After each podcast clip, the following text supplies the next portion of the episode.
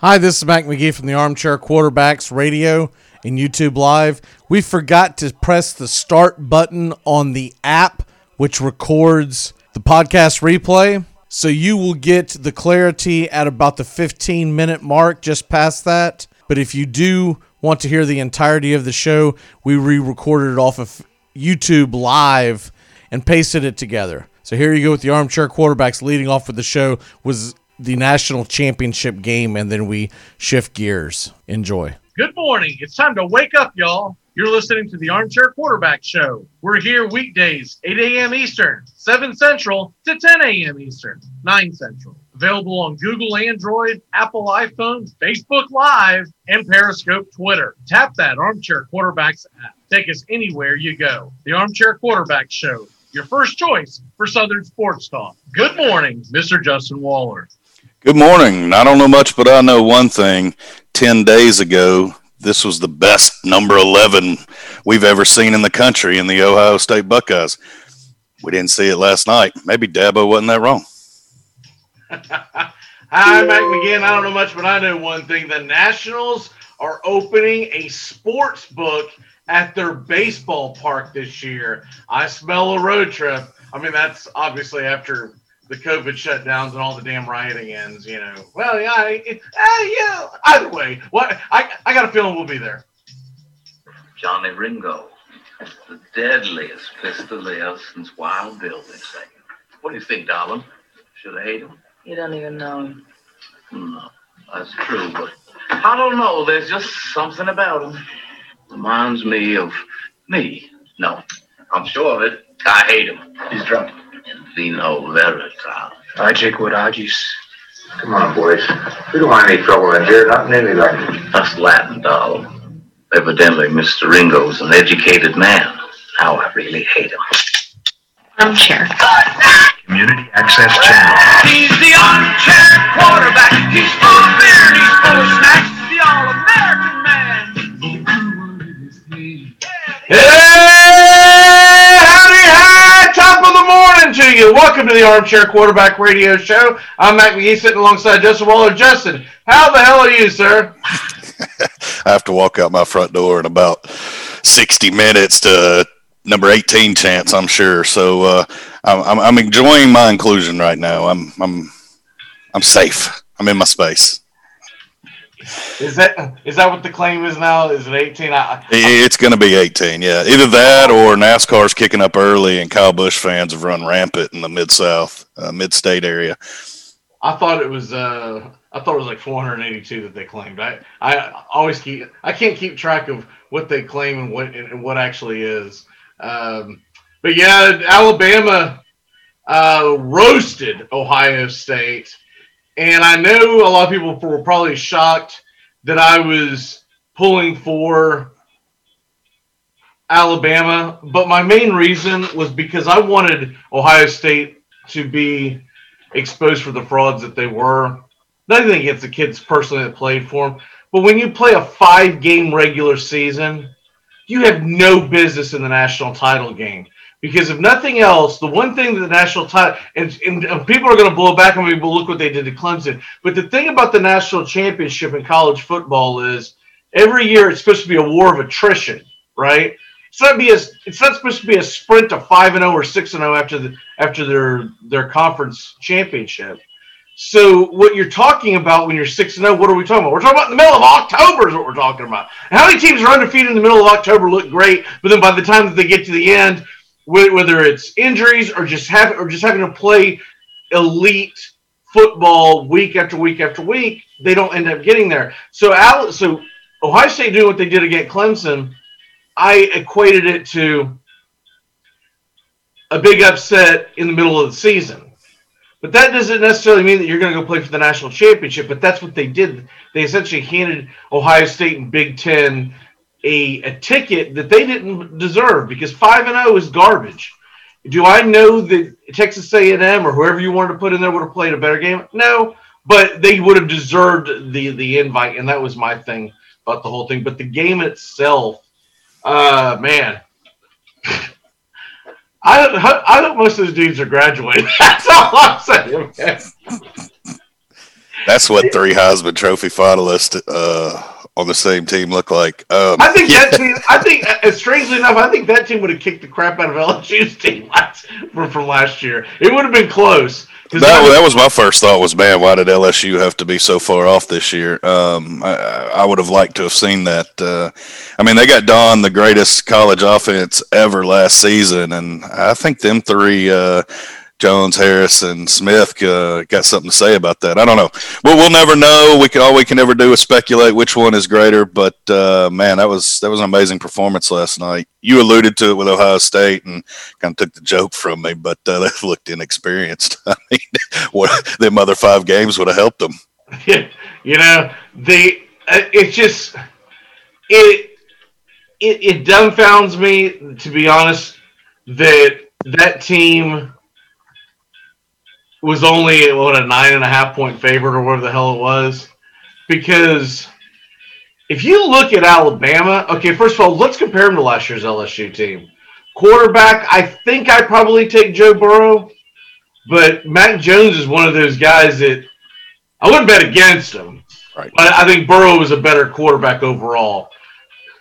It's the fact that he went number one kind of tells you that he probably was, right? And then to uh, top that off, running back, I definitely take Najee Harris.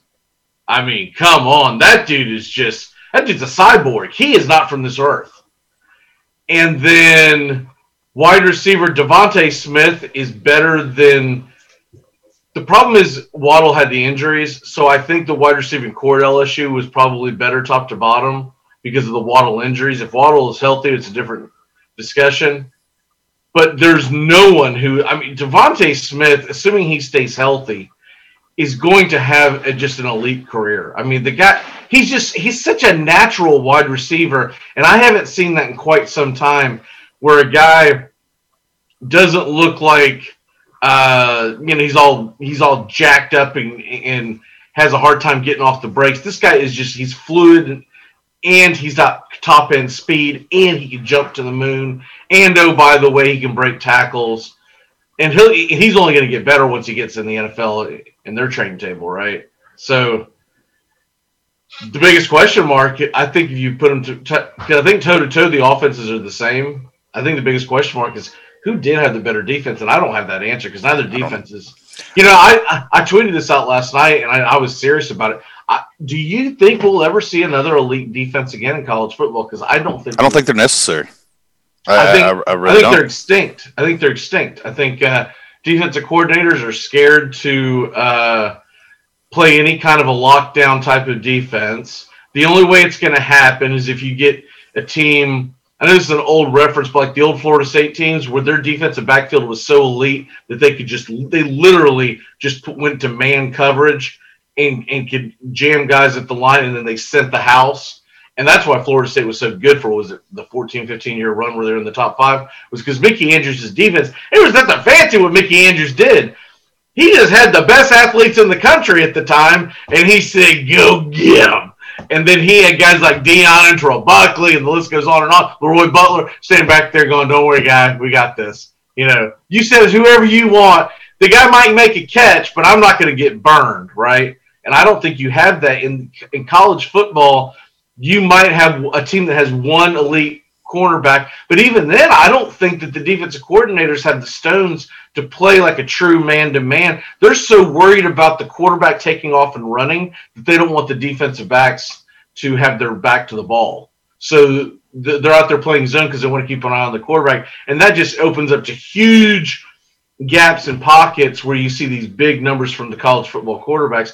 That's why when they get to the NFL, we don't really know what we have. You know, we, we think we know by watching him, but we don't. We're just we'll say, ah, this guy looks good. Gets to the NFL, goes, well, it looks good if the guy's open by five yards, but if he's not, then you know he might have an issue. Uh, so that's the game itself. Though, was there any point that you thought Ohio State had a chance? I mean, before the kickoff and when they tied it the first time, I'm like, well, it's gonna be interesting, but still a lot of time left. And then, uh, yeah, the Crimson Tide put that that worry to rest. They, uh, I knew it was going to be a, a, sad day for me on Tuesday with all my friends uh, razzing me today. So it, it'll be good. Hey, I, I'm glad for him. Um, the words never came out of my mouth. I'm proud I never said it, but uh, we, we all kind of knew this would happen. It was going to take uh, a remarkable game from Ohio State. Uh, Fields was going to have to play out of this world, and uh, unfortunately, the Sermon injury probably uh, threw a rock, uh, you know, a setback to that offense. Not that Master Master Teague didn't come in and and play very well. Um, I, I, followed him when he was here in the in the Nashville area, and uh, he was actually a big recruit for the Volunteers, and he selected Ohio State, rightfully so. I mean, he's playing in the national championship last night, so uh, kudos to him. But uh, yeah, I think w- once that happened, uh, the wheels just kind of came off the bus, and then they realized they they couldn't coverage. I mean, you saw Alabama move Smith around where they got him paired up one on one with a linebacker, and it's it's over. I mean, it, it, it, they showed the poor kid on TV, and I mean, he just shaking his head like, "What do you want me to do about it?" I mean, Right. they- they- I mean, obviously, I'm going over to him. Look, next time you punch him in the groin and just take the penalty. the elite They're just- corners, yeah, the elite corners have a hard time covering this man. A linebacker just doesn't stand a chance. He, that's what penalties are for, like you said. And here's the thing: that DeVonta Smith would have had 300 yards receiving easy if he doesn't get pulled in the third quarter because of the um, look like a possible broken finger. I think if the game is close, he stays in as a decoy. Right? That they just say, dude, got the run routes. Just run. Three guys are gonna follow you. Which which leaves hell if hell if I want to, I'll do a tight end drag and the dude's gonna be wide open by 16 yards. You think Mark Andrews was uh, wide open in the Titans game? A tight end would have been like that tight end out there eating a eating a ham sandwich waiting for the ball because no one's covering a tight end at that point when you get all these other. I mean, it's a it's a freak show. Thank God, thank God, Texas is is is taking Sarkisian because this is just ridiculous. Oh, he's just going to move Bill O'Brien in. Well, he well then I got well good because because Bill O'Brien would go out there and, and, and trade their best players for Well, he he did well at the college level. He just wasn't an NFL coach. I mean, I thought he did pretty good at Penn he State. did good. He I wouldn't say he was he was. Well, I mean, Sark point- didn't do anything at uh, USC until he entered coaching rehab, and then I mean, look what happened now. Same thing with Butch Jones. I mean, it, But Sark will find al- a way to get him turned around. But Sark was always known as an offensive guru. Correct. You know, I mean, what got him fired as SC was not the fact that his uh, his team wouldn't put up points. He always Yeah. put up points no matter where he was. Same thing with Kiffin. It was between the ears is what is what made that. So it's almost like Alabama's turned into like almost like a boot camp to get you know to get kids straight for a couple of years. Well, I mean, it is. It's. Uh, I mean, Butch honestly, Jones has got a head coaching job. I I missed the fact that Butch Arkansas Jones State, uh, Arkansas State, which isn't a terrible job to be honest with you. no, I mean, not at all. I mean, I mean- uh, that's where Alabama, or excuse me, Auburn's new coach, uh, uh, the gentleman from uh, Boise State, he, he came from uh, Arkansas State as well. Gus Malzahn came from Arkansas State. I mean, a lot of people have rolled through that program. There, I mean, heck, there are years where Arkansas State's a better job than Arkansas. So it's, I mean, he's he he will take that and he will springboard into another opportunity in a Power Five school within the next five years. I would think. Uh, you know, Butch Jones. He didn't do well at Tennessee, but maybe he just wasn't ready, and so they they go there and just same thing like Lane Kiffin. They go there and they kind of learn. I know it's an overused word, but they learn Nick Saban's process. So this is so this is what I wanted to bring up to you because I think originally we were going to talk about the game all morning, but uh, that's you know come on, what the hell? I didn't Well, see. I didn't One see, thing before we shift off I, did, I just want to. What is he doing down there? Did, does he even recruit to come play at Alabama, or is he just recruit that hey, you come here and ride in my system, I'll have you playing on Sundays? Because everybody sits. Najee Harris was behind Ruggs. I can't remember if he had a year behind Henry or not, but everybody across the board is waiting in the in the world of the transfer portal. That's pretty amazing. It's it's money.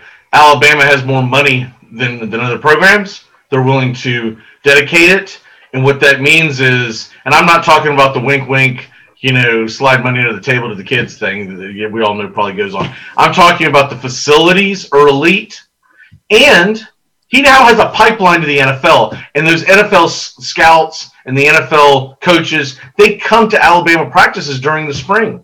And so it's so it's the same thing Bowden had going on at Florida State. Once you can get the momentum rolling, but you have to get as long and Alabama's not gonna have that issue. You have to keep the the higher ups dedicated to pumping money in because they can't get to the point where and this is what happened to Florida State where dude we just gave you this facility five years ago you can't need something else now. And they start getting cheap. And once they start getting cheap that's when it falls off. Because the next group of kids that comes in they see a bigger brighter shinier penny over at LSU remember we saw LSU's new uh, facility. What was it last summer or the summer before that looked really cool?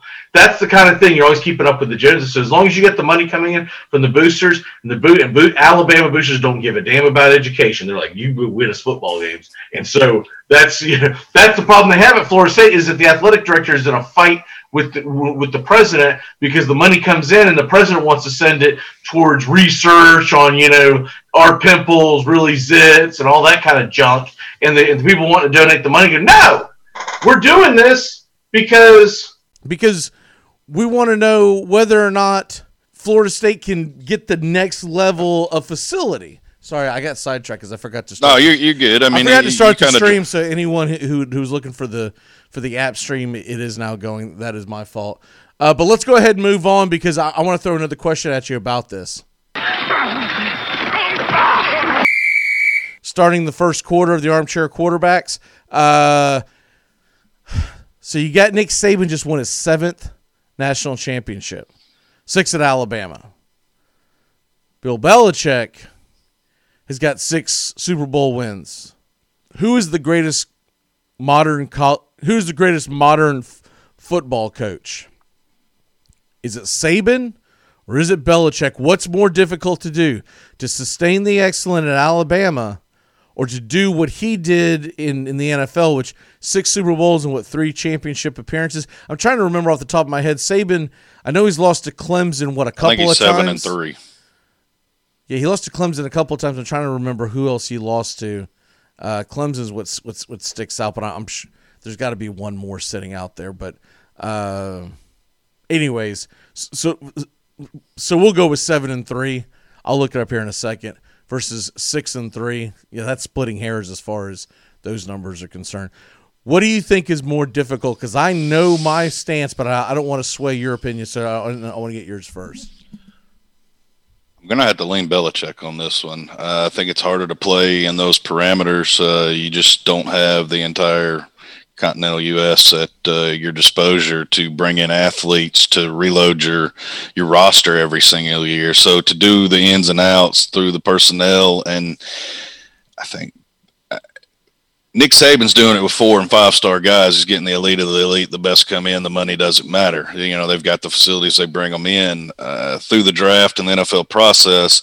We saw New England do it through a bunch of no names who made names for themselves. So I'm gonna lean with Belichick, um, but I, I think they're both the, the the staple for what they are. I mean, if if we're going college coaches, I mean, I don't want to hear anything else about Bear Bryant being better than Nick Saban.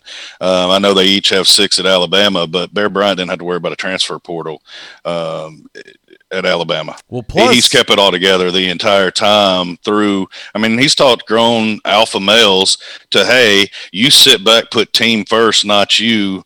I mean, these are he- he's not getting two and three star guys that just hope and prayer they can make the team and, and make it to Sunday one day. I mean, they, these guys can go anywhere they want to go across the country. So, um, I, I think he's the best college coach that I've ever seen. Okay, so it's a trick question. The answer is Bobby Bowden. The answer is always Bobby Bowden, who the greatest coach is of all time. no, uh, I'm going to go with Belichick. I'm with you. You can't compare the eras of, of Bear and Saban, anyways. But if you really want to compare them, first of all, Saban does have one more national championship than he does. Granted, it was at LSU, but that just shows you they can do it anywhere, right? Right. So thank you, Miami Dolphins, for luring him away because this would be LSU that would be sitting here dancing on everyone's grave as opposed to Alabama. And uh, wow, can you imagine? I mean, the the way the fates turn like that, right? Um, and there's probably nothing LSU could have done at the time because he probably really, really wanted to see if he could do it in the NFL. What do you think Michigan State's feeling? we Well, well, paid the yeah. man. yeah. Right, but I, Michigan State, I don't think they were ever in the conversation because they never, they've, you talk about a, a university that doesn't make a commitment. When, when, Yeah. when, when you're a Michigan State fan and you're buying all your gear and stuff like that, that's fine, especially if you graduated from there. That's that's why you go to college football games. It's a, it's about the camaraderie, especially someone who actually graduated from the school. You can't compare someone who graduated from the school to someone like me and you who are just fans, right? And I've got a little bit of a tie because my dad graduated from there, but I didn't get a, get a degree there. We didn't have a very good football team at the culinary school that I graduated from, so I decided to keep pulling for Florida State. we tried, you know, especially after a few brews. But uh, but when you try to compare those two, you're talking about Bear Bryant in the 50s and 60s and into the 70s, where the color barrier was barely being broke. It's it's not even the same. Not to mention when Bear Bryant first started playing, it was two way foot. I mean, it was uh, two way players. It's it's just not even. It's realistically not even the same sport. I've got to go Belichick because I think once you get a machine rolling, like Pete Carroll did at USC, like well, like Bowden did at Florida State, like uh, obviously Nick Saban. That goes without saying. I mean, that's that's where it begins and ends. Because the thing is, we. My dad always talked about it, and he didn't see Nick Saban go to Alabama. He passed away before he did, but he always talked about. It. He said, "Boy, you never want Alabama to get rolling because I'm telling you now, when they get rolling, it is impossible to stop that machine because the money that goes in, you can't compete with it, and you're going to see year after year after year after year, Alabama will be." winning national championships. Of course, I always scoffed at it. Now, I do think Saban's got a little bit of an advantage now over prior coaches because before it was a cosmetic thing. So you didn't get a chance to prove that you were the best team on the field. There were times where the number one team played the number six team, right? So that's a big difference. And then even when we got to the BCS, they only let two teams in. Bama just has to get into the tournament. So just imagine how much it's it's going to be more difficult down the road when you get to eight teams because you have to go through more doors to get there. You're going to have to win three, but at the same token, you're going to have a much easier chance to just get your name into the dance. So, in a year when you're going to be down, let's say Saban coaches for another 10 years, 15 years, and let's say in the next two or three years we start with an expanded playoffs. When would Alabama not make the playoffs, right? So that means that it, all he's got to do is start gearing them up for the playoffs every year. And so that's good. But with with with Belichick in the era that he did it, because they have expanded the playoffs now. In the era that he did it, I do believe he was aided by the fact that he had a terrible division he was in. But I just don't think you can compare a college coach, and they're going to try to do it today. But you cannot compare a college coach who can go pick and choose and get every who the hell he wants to an NFL coach who has to work under salary caps.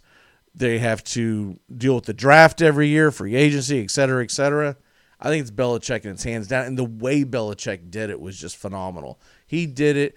Belichick, how many times did, did they win the Super Bowl? Did you really think Belichick had the best roster out there? I don't necessarily. Maybe once, maybe twice, maybe. I mean, we didn't realize until after it repeatedly happened that he had the best quarterback ever out there. You know what I'm saying? I mean, we we, And we always poo pooed we're on like, it. who is this Tom Brady guy? He's going to fold under pressure. I mean, he's never been in the big game. This guy's not as good as Donovan McNabb. Just watch him play. Look at him. Compare him. There's no way.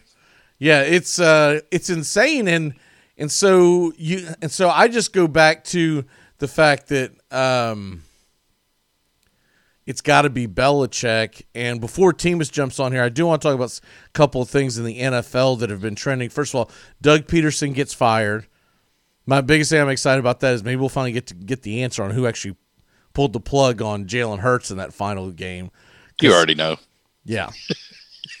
you know it was the owner. How about him having, Jalen asked to come out of the game. No, I'm kidding.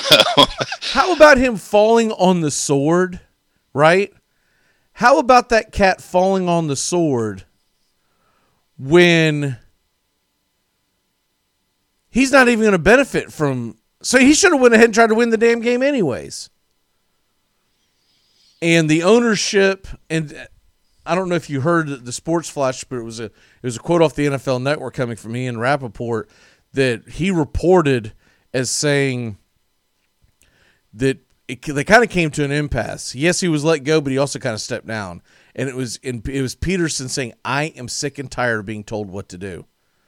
And that's two headed monster. A, it's the quarterback situation the they had all year with Wentz and uh, Hurts, and B, it is we know that goes back to game seven or week 17 in the fourth quarter you know he was not there's no one that watched that game that would have said oh i put sudfeld in. This guy this guy's good. But i also believe that he was right in the long term of it is that jalen hurts wasn't necessarily ready to be a nfl quarterback. And there there might have been damage put to him long term because you saw him have a couple of really good games at the beginning and then he and then everything he did the last couple of weeks was pretty much with his legs. It was exciting to watch and I enjoyed watching it, but maybe that wasn't the best route and an experienced coach you know, knows that, sees that. He sees the big picture. He's like, we're not going to win the Super Bowl this year.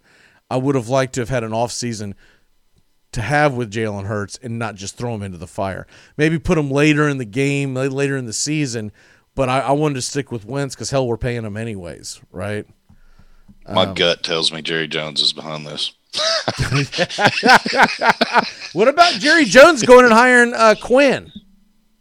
Well, that kind of threw a, a uh, wrench in my plan yesterday. I was like, you know, maybe maybe Jerry just texted him during the game and said, "Well, let's put this third stringer in. Come work for me when they fire you." But uh, that kind of takes that out of the equation. Um, hey, I, I like the move. Uh, I, like don't know how many. Re- I don't. I don't know. Not all retreads work out. Uh, we, we've kind of seen McCarthy had a had a rough go this year. Uh, a lot of it, I'm going to say, you, not really his fault. I mean, you, can't do anything with Dak going down. But we had some locker room issues before then. Uh, after then, uh, just as a team, it looks like he doesn't have the unity in the locker room. But I, I like bringing in Quinn. Uh, you're bringing in a second head coach. Uh, we wonder how those things uh, work out and rub. But hopefully, uh, it gets them gets them back pointed in the right direction.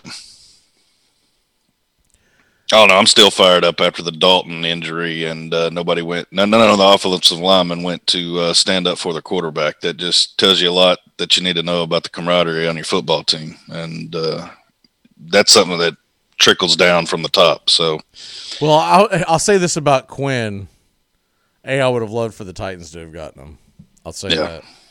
Quinn, for all his faults that he might have had holding leads as a head coach at Atlanta, first of all, he did a really good job of building Atlanta.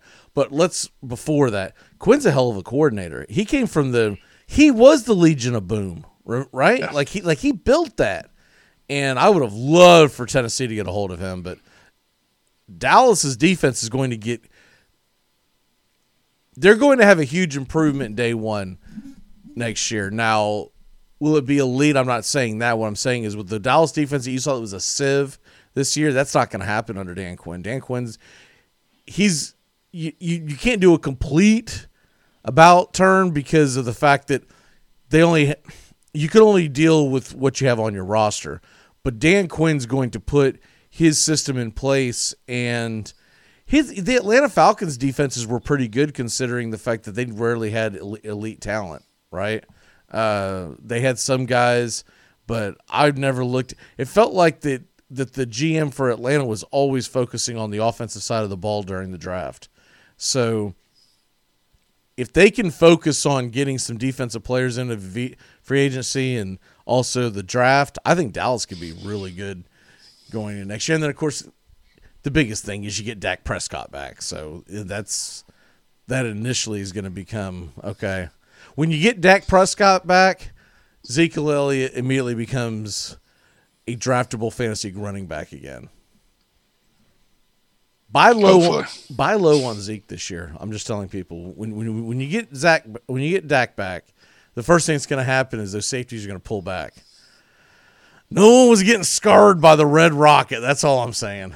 We got Timus joining us. Uh, we'll try to hit some of these other things tomorrow. Uh, we, we don't have time to run into today, but uh, uh, let's go ahead and take a quick break. When we come back, we're going to talk about uh, the targeting rule and also Major League Baseball hot stuff. There was a big, big signing yesterday that went under the radar because of the national title game. We got all that ahead and more here on the Armchair Quarterbacks. Keep it locked in here to CBS Sports Radio, the Armchair Quarterbacks app. And then if you haven't checked this out yet, go grab us on YouTube Live. Give us a subscription, god dog it. We'll be back in a flash. Triple decker burn! Fantasy sports is back, and it's time to jump into DraftKings. Go to DraftKings today at DraftKings.com. Golf, NASCAR, soccer, you name it. And of course, Major League Baseball, basketball, hockey, and football are on the way. Go to DraftKings.com. Listen to the Armchair Quarterbacks for DFS advice all year round.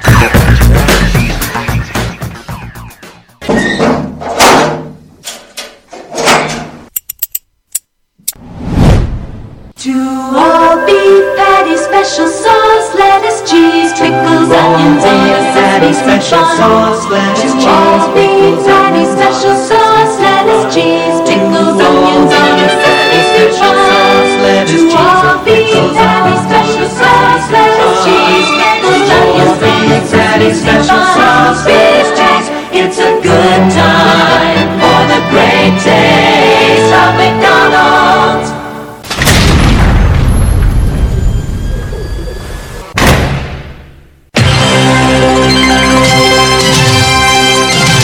Armchair Quarterbacks Radio covers the whole SEC the whole season long. Down. Here's Tua stepping back, loads up, looks long, throws end zone, touchdown, Alabama! DeVonta Smith, touchdown, Alabama! And the Crimson Tide has once again ascended to the top of the college football mountain. Again, it's going to be Crapel, wing, and the kicker Drew Alamo.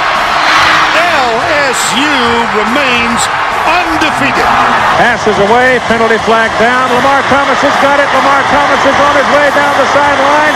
George Teague is after him and runs him down. Takes the ball. Takes the ball away from him. Teague's got the ball. Well, congratulations to the LSU Tigers, the 2008 BCS National Champion. Armchair.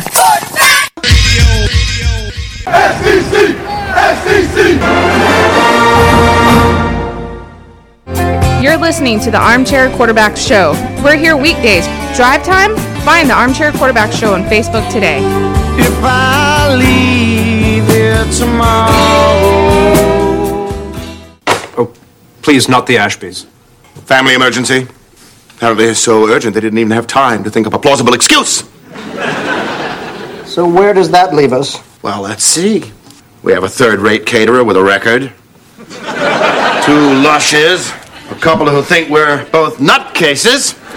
An Argentine wild child and Roz. Dinner is served.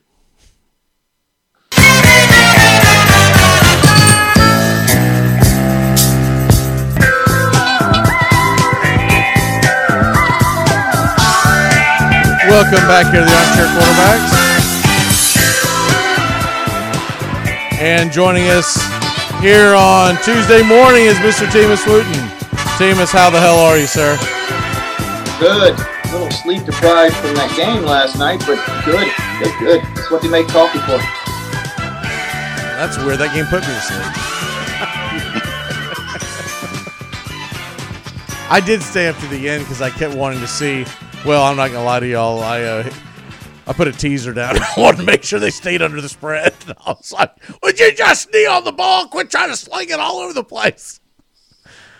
I never thought I would be sweating an, an under for 83 points. I was like, like, come on, man. Or it's actually 83 and a half. That last touchdown that they didn't count, that was a touchdown. I don't know why they didn't count it. The one in the back of the end zone. I don't know if y'all saw that one that o- that Ohio State scored. I I don't know why the hell they didn't. Anyways, um, it would have gotten me to where I, at that point, unless they go for two, I would have had a half point, and I would have been really, you know, getting, you know, a little nervous there. But uh, luckily, I don't know. I said I looked at the replay two times. Said that's a damn touchdown. I went to the kitchen, started straightening up dishes. I come back. I go, they didn't give that to him. Sweet. I watched Chicken until dinner. They, Alabama scored their last one at the beginning of the fourth quarter, and I was like, all right, that's it. I can. Um, I can shut my eyes now. Uh, Ohio State's not coming back from that. When Alabama didn't crumble after that fumble and the touchdown to make it 21-14, when they didn't just all of a sudden start doing stupid things, I knew the game was over. Because turnovers are going to happen, but if that hadn't have happened, that game's not even that close. No. You think about it, they scored what 24 points, 7 of it was pretty much handed to them, and I believe from a just a momentum type thing, if they don't get that fumble from Mac Jones, I don't know. I don't know if they even come close to scoring two touchdowns in that game. I think they would have been field goal city. Um, I will say this: Justin Fields threw some passes that I didn't think he was capable of. Capable of, so maybe he's not quite the bust I thought he was going to be about a month or two ago. Um, I still wouldn't draft him over Trevor Lawrence, but he couple, he put a couple of passes on a dime that I was like, man, that's not that's elite passing. I mean, that's not like that's not the wide open junk that, that Dwayne Haskins would always do. And I'm like, this guy's not going to be any good. Uh, he, I mean, the one that he, the one that they overturned for the touchdown, Justin. Do you remember the one that was go, fading out the court in the end zone? And once you, hit, you saw the replay, there was a juggle by the receiver, but initially yes. it looked like a touchdown. That was a hell of a pass. And you know, not every Tom, Dick, and Hank can go out there and throw that sucker. So I'm starting to change my mind a little bit on Fields. I do think he's got a little issues on reading the defenses, so I don't think I would draft him. I still like Trask. I think Trask is going to be a good quarterback. And for the value, I think I would prefer to have Trask in most situations because I would rather draft something. I would rather draft something other than a quarterback early and then wait for Trask to fall to me in the second or third round, which is I think is where he's going to go. But we'll get into that down the road. Uh, Teamus wanted to talk about this, and now, and, and especially since it, it came up, it could have been a huge play because the safety gets ejected for the game from Alabama battle uh, for the for, for the targeting hit last night. The team had brought this up. Teams brought this up. I don't know two or three weeks ago in a text. I told him we would tackle it, and I figured at the end of football season a good time to do it, and then it just happened to be really good timing of what happened last night. Uh, the targeting rule so he hasn't really been here for our debate and complaints and you know ripping our hair out and, and, throwing our blood up against the wall about some of these targeting calls that just it, it it'll just dumbfound you and sometimes I think they've done a little better job this year because they've reviewed it in the past they would call the targeting and that was it and the dude was done and you would get the replay and you would look at it and go this is hor- you know this isn't targeting but Justin, I want, you to give you your your uh, gut take, and then I'll go to Teamus on the on the whole targeting rule. I get spearing. That, that's how when we played football, the leading with the crown of the helmet, we called that spearing. When you tackled with the top of the helmet, that's what I know as a finable uh, targeting, but that's not what we've seen called. Um, we we see right now last night with battle that that was a crown of the helmet, helmet, helmet contact. That was textbook there. Um, I've just never been a fan of the suspension uh, for the entire game or it carrying to another game. Um, I understand the contest you're in sets you out, you take the penalty, but I do not like the carryover. That's probably my biggest complaint with it, but there needs to be better definition with the review as to a helmet to helmet or incidental contact that uh, we, we've seen in seasons past be va- vaguely uh, called. And, uh, you know, you, you get a face mask on face mask and they're calling targeting, and you're, I mean, plays are going to happen I mean, not everybody's standing at the same height, standing still when they go to make these tackles. I mean, you're going to have some incidental contact. So that's why I'm not a fan of the suspension. Um, I would like to see the penalty reviewed and uh, either pick it up or leave it uh, completely. But uh, usually it stands on the field and they just don't uh, eject the player, and I have a problem with that. All right, Teamus. So, what is your gripe? What is your complaint? And what would you like to see done? I'd like to see there be two calls one targeting or targeting with intent. Um, if you want to, understand the punishment of they have to leave the game if they do it once because concussions and then CTE, all that stuff. I get all that. You need to put your foot down about it. But yeah, I, I don't think it can be a warning because if it's a warning, then you go, oh, I'm going to I, I, I can get away with it the first time, right? So yeah, I'm with the whole. they call it the first time with intent, though. If they say targeting with intent, like last night, that was textbook rule. If you want to know what a targeting call is going to, what's going to get you a targeting call, the guy lowered the crown of his head, helmet to helmet. Okay, um, but that game against it was I think you said it was Georgia. I think it was the it Georgia was game. no, it was Ohio. Well, there was one in Georgia and Cincinnati that com- the guy lost his balance and he went down like this, but his head went first. The kid's out. of University of Cincinnati, you know, they're never going to be back in the, a bowl that size again. It- clearly, he didn't do it on purpose. He just he lost his balance. He went in, but he went in with the crown of his head. I think it should be all right.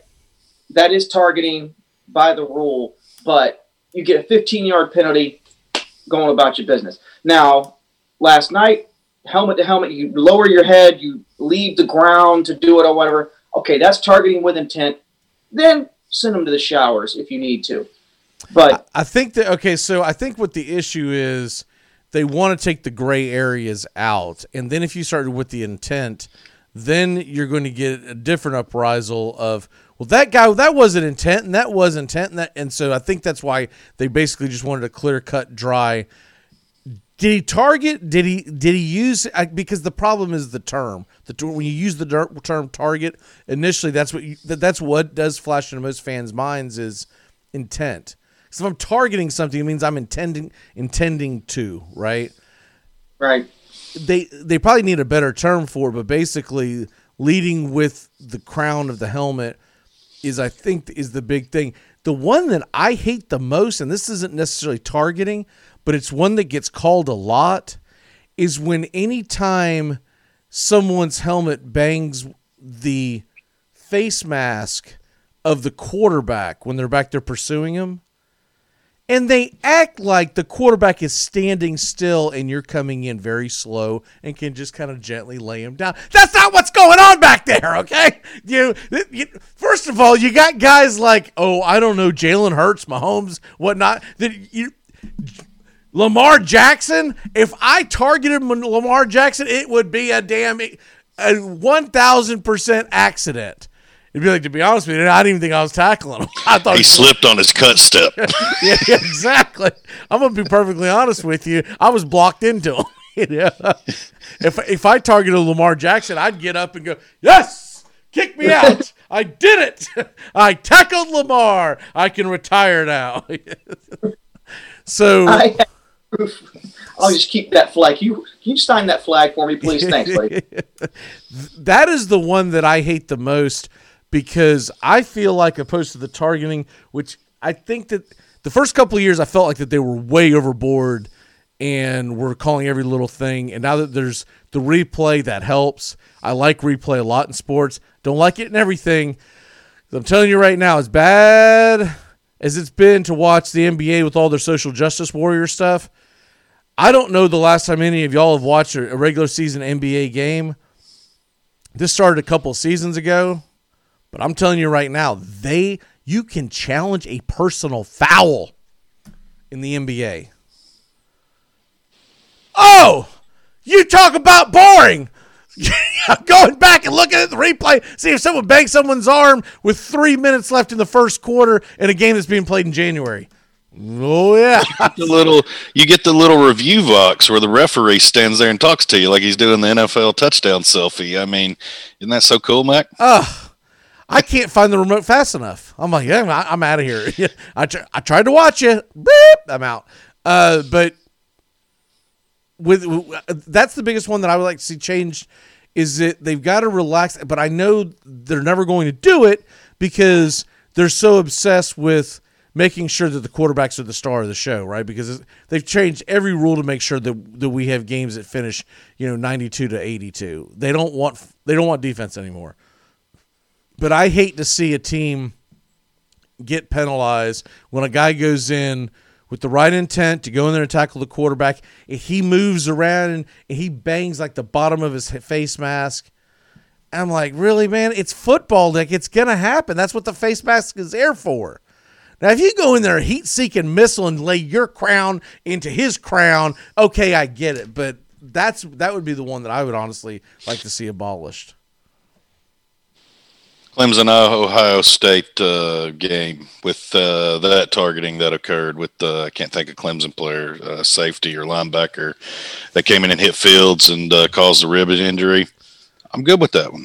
That was that was a crown of the helmet. Uh, Yeah, it, it was borderline. It was before. close. You remember He the year yeah, he- he did the it as before? well. Uh, it was Ohio State versus Ohio State getting thrown out because they targeted uh, what uh, Trevor Lawrence, and so those those I'm okay with. I'm talking about the ticky tack ones. That's I'm just like man. That it's the ones that, that you're describing the ticky tack that carry the the that where a player gets kicked out for something that was just inadvertent, and then you you compound. You know, he's got to sit a whole game out. If it's in the first half, it's the rest of that game. Second half, he's got to miss a half of the next game. It's ludicrous. Uh, now, now like- if it's a legit straight, the, the, the ones we saw, okay, I, I, I can buy that a little bit, but I need a little bit more more balance on on the the ones that you're describing. The the that you can honestly look at it and say, hey man, that was an accident. That that was a football play. It, it happened. perfect example. Perfect example. Remember years ago when we were growing up as kids? Sit around the fire, children. Let me tell you about how it was in the good old days. Uh, the when face mask, the face mask rule. There used to be a five yard and there used to be a 15 yard. And the five yard was the accidental face mask, and the 15 was the automatic first down. And then they finally got together and said, This is stupid. If he meant to do it, we'll throw the flag. If he didn't mean to do it, it's football. It just happens. I'm actually surprised to this day that that actually got overturned because that's one of the most surprising things because everything has been done to help the offense. I was I, I've always been surprised about that. I think they were just trying to cut down on on on flags, but that's what I would like to see happen with any kind of contact to the quarterback's head when you're going back there trying to rush him, sack him, whatever. If it's incidental contact, let him play. But if if the guy went in there leading with his crown, yeah, 15 yard penalty, yeah, sure. You know, they've they It's they, they have these guys in bubble wrap. Is It's not targeting, but it, and you see it predominantly in the NFL. I have a huge problem with the uh, pass rusher blocking a pass, and the hand comes forward, and it the, the fingertips touch a face mask or touch the side of the helmet, and then you're you're automatically uh, personal foul on that one. So, yeah, they need to. Uh, I guess unprotect the quarterback's not the best word terminology there, but uh, yeah, they need to back that off a little bit. I, I'm with you. I, I like the five and the fifteen. Maybe put a tier system. Um, whatever you need to do. Okay, now we're gonna hit some. Uh, we're gonna hit our fast break, our second quarter. Fast break. He starts the fast break with plenty of room in front of him. Here they go again. It's showtime. Preview. Okay, so this is our fast break. Means we're gonna do a few more topics a little faster. And the first one I'll throw out at y'all, you know, you know, give me your honest take on this. Fernando Tatis Jr. The biggest thing that's swirling around right now out in San Diego is they're talking about extending him, a possibility of the extension happening. Happening. This isn't the the management. This is reporters of extending him. He will be a free agent in three seasons when he hits the age of 25. So right now he's 22 years old. And so they're talking about possibly locking him up. The rumor I'm seeing 11 years, $320 million. At 22 years old, a guy who's had a couple of really good years. Uh, Justin, what's your what's your take on that? Man, I'm not a fan of the, fan of these big mega contracts. It just uh, we we always see where it hinders you uh, down the road and limits your flexibility and options. Um, heck of a ball player, uh, but if I'm the Padres, I'm probably gonna cost myself a little money down the road when I do re-sign him. I'm not gonna do it right now. Um, I'm, I'm gonna ride it out and let it cost me a little bit more money, see what I need because right now with all the additions you do you, you've got one thing tackle the dodgers and you need to keep up capital to uh, be able to add some pieces and have some flexibility to make changes as things you know you don't want another scenario where you're in a wild card or you're in a postseason race with the Dodgers and you have no pitching because you didn't have any options to go make moves because you've got a billion dollars sitting on the left side of your infield. James, what say you? Yeah, one that doesn't even sound like the Padres to me. Um, they're not the Dodgers. You could hear the Dodgers doing something nonsense like this. Eleven years, three hundred twenty million. That's not really. I lived in San Diego five years. I I know what that ball club's about. It it's Okay, but before you go there, before you go there, remember Machado, three hundred million dollar contract, and he's playing in in San Diego. But that's what I'm saying. They've already got these huge contracts. They can't afford to do like five or six of these things like the Dodgers This is can. a totally different management group than when than when you were there, though. Is what I'm trying to do tell you. you think? Do you honestly believe a kid that's 22 years old? I mean, yeah, he's he's good. I'm not saying he's not good, but is he proven enough for 300 million at this That's point? that's the question. That's the Yeah, question. that's the question. Would you are you willing to? Uh, the, the biggest question is: Are you willing to let him go to free agency? Because once you get him closer to free agency, he's going to go. You know what? I'm, I'm going to see what I'm worth in New York, or maybe Timus has an ulterior motive. Boston.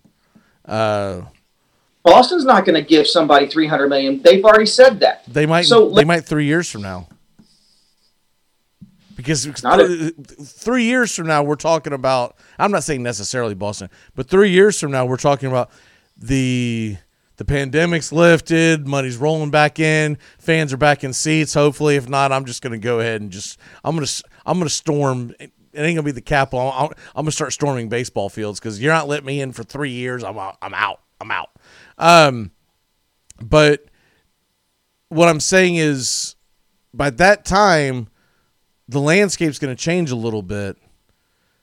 I don't. Under, I will say this. I don't understand the the urgency, right? I don't. And I don't understand. Like why? Like why? This came up out of nowhere. Like why do you have? It's it's time. For, they started public. It's time to to extend Tatis. I think I think the GM piped off back in October or November, uh, something along the lines. He was going to have him signed before the start of the 2021 season. So that's why it's being brought back yeah, up. that's a brilliant idea. But and, uh, again, I'm with The you. I don't know why in the world you put your foot in the mouth like that.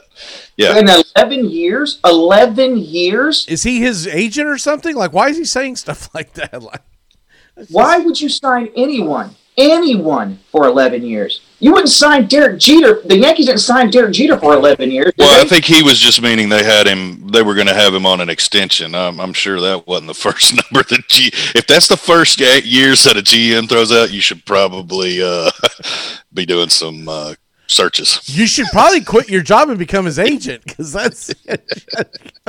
let me 11. Sit, let me sit on the other side of the table. All right, Let's- so now let's now let's negotiate. You do get you work for the organization, not the player. That's how the Mets ended up where they were because because they hired they hired an agent to be their general manager. How'd that work out? Oh my god, the whole thing imploded and now they got new ownership. Uh, so that's that's the big question. I look, I don't see it happening, but No. stranger things No. have happened, and there it seems like there's some momentum to this. That's the strangest part of it. There seems like there's some momentum to this. I'm at least waiting Wait. till next year. But you've Do got you the three hundred million dollars from Machado. You've got Clevinger that you're paying, who's not even playing this year. But you're eventually going to have to pay that guy because all all the parts that you gave to have Clevinger on your staff long term, you better lock that son of a gun up, right? I mean, why why why did I give away all the? Because Cleveland got a haul from that. People are going to see this in the near future. Cleveland, everyone thinks that Cleveland's just giving up. Cleveland's going to consistently contend over the next several years from what they got from the Mets and what they got from from uh, San Diego. And then you've got the other young studs that they had, the Paddacks out there, the Lamets. That team is going to have. They're, they're, you're going to lose some players, but I guess the point is that they want the star power because it's Southern California and you're trying to compete against the Dodgers, so you don't want to have to go up. I don't know. It's it's a sticky wicket, my friend, because I don't know. I don't know what I would do long term because I don't know who's worth 320. Nobody. name- do you think that it's getting traction because there's nothing else going on, and so it's just what people are talking about? Because it's kind of what it seems like to me that we're there's nobody signing anywhere, so they're like, well, let's just throw this into the hat and dwell on it for a minute. But I, I, three hundred twenty million dollars for eleven. It's it's not the money that deters from believing this. It's the years. The eleven years. Who, you don't know what this guy's going to do three years from now. Well, but that's but but that has pretty much been the standard. Guys in their mid twenties, early to mid twenties, are signing for a decade in baseball now. You, you got Bryce Harper, Mookie Betts, Trout. I mean, if you're going to get these guys locked up, they no longer want to. I don't know These how the hell Atlanta pulled off the eight-year deal with Acuna. that was like highway No, you're not robbery. putting- you can't put this kid up with Mookie Betts and Mike Trout. These guys are proven that. But he, but he's on the trajectory to be that. Uh, I know you've missed baseball last year, man, but I'm telling you right now, the kid had an incredible season, and until the last two weeks of the season, season. until the last two two to three weeks of the season, he he, he was front runner for the uh, for the MVP. He's Andrelton Simmons with a bat, if that puts it in a better perspective. I don't know if that helps team us much, but for our Braves fans, it will. Look, it, Mike Trout, Mookie Betts are the two best players in baseball. Period. But I Tatis can be argued to the, to that extent in a couple of years. In a, that's what I'm saying. He's But not. by in a couple of years, he's going to be a free agent. You're not going to be able to sign him for for three twenty. Well, I guess that's the difference. If you're going to get an Ozzie Albies contract, you want to talk about someone at a steal. Yeah, Acuna was a steal on eight years, but I mean they got they got Albies very cheap. Now, if you're taking a discount, like, but Albies didn't sign an 11 year 11 year 400 million dollar deal. No, he so signed it- a five twenty five, but he also did it when he was very unproven. Tatis is no, Correct. Tatis is no longer unproven. Is is the issue? You couldn't go to Albies now and go, "Hey, will you say five twenty five? He's like, "Yeah, that's right." But that's I'll- what I'm saying. I'll I'm trying to put it in perspective. I mean, if, if if this was something more realistic, uh, I mean, you, you're shooting for one of the big, largest contracts in baseball. Um, that that that's a stretch right there. uh, Three years early is, is all I'm saying. He's. It's not. Yeah. It. I'm riding it out. I, I don't agree with the Betts and Trouts thing because you never know an injury. God forbid. And and, and yes, they are they the best players in baseball. Absolutely, they are. What you're still- averaging, uh, what you're essentially averaging is about thirty million a year. Okay, actually a little less if you get them to eleven years. Uh, but if you, and that's the going rate for elite players, and he's looked upon it as an elite player right now. So that's, and the one thing that you can do though is that you can you can backload the contract, you can push push some money back, et cetera, et cetera, et cetera. But you when you do this, it's also under the stipulation that you're going to continue to get the other two to three years that are at very club friendly values. So that's kind of how that works. And then you got the flip side. You got the flip side where it's like, and then you end up with Carson Wentz, who's who's a hundred forty million dollar deal kicks in this year. Congratulations, Eagles fans. Uh, Justin, I want to get your quick take on Liam Hendriks being signed by the uh, by the White Sox to bolster their bullpen, and then give me your walk off. Uh, yeah, it was just nice to see some moving. Uh, hopefully, it's uh, it's the dominoes that gets all the other chips falling in Three year, Major League fifty-four million. That is insane. Yeah. Hey, the White Sox want to contend. Uh, they, they, they're, I'm excited to see this team and this uh, band of characters they're putting together. It's it's going to be unique. Uh, maybe it's just my anti-love for the Cubs, but uh, I've always just kind of pulled for the White Sox, uh, the underdogs of Chicago. When you talk about insane contracts like the 11 320, think about three for 54.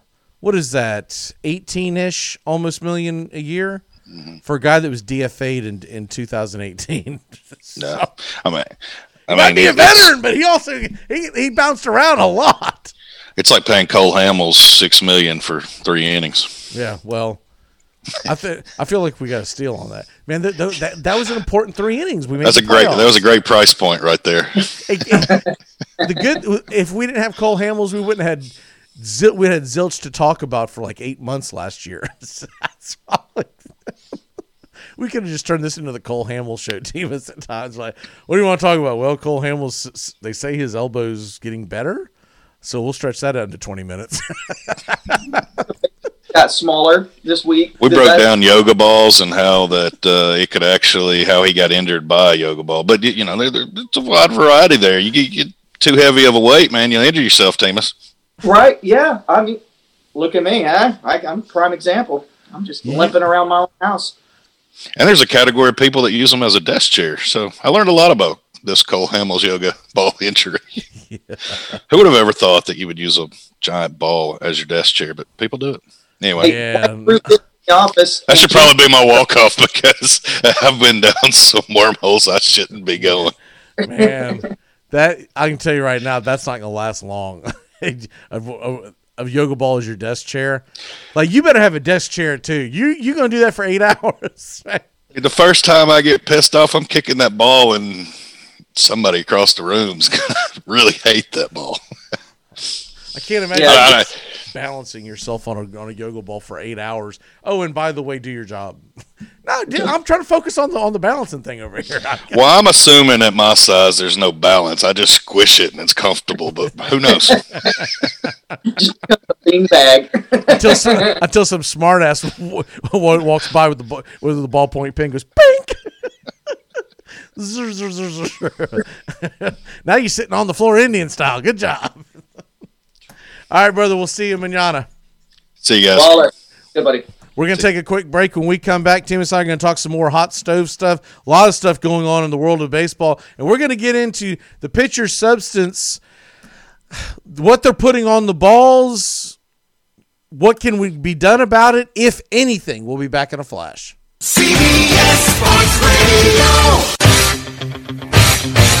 You're listening to the Armchair Quarterbacks on CBS Sports Radio, number one sports station.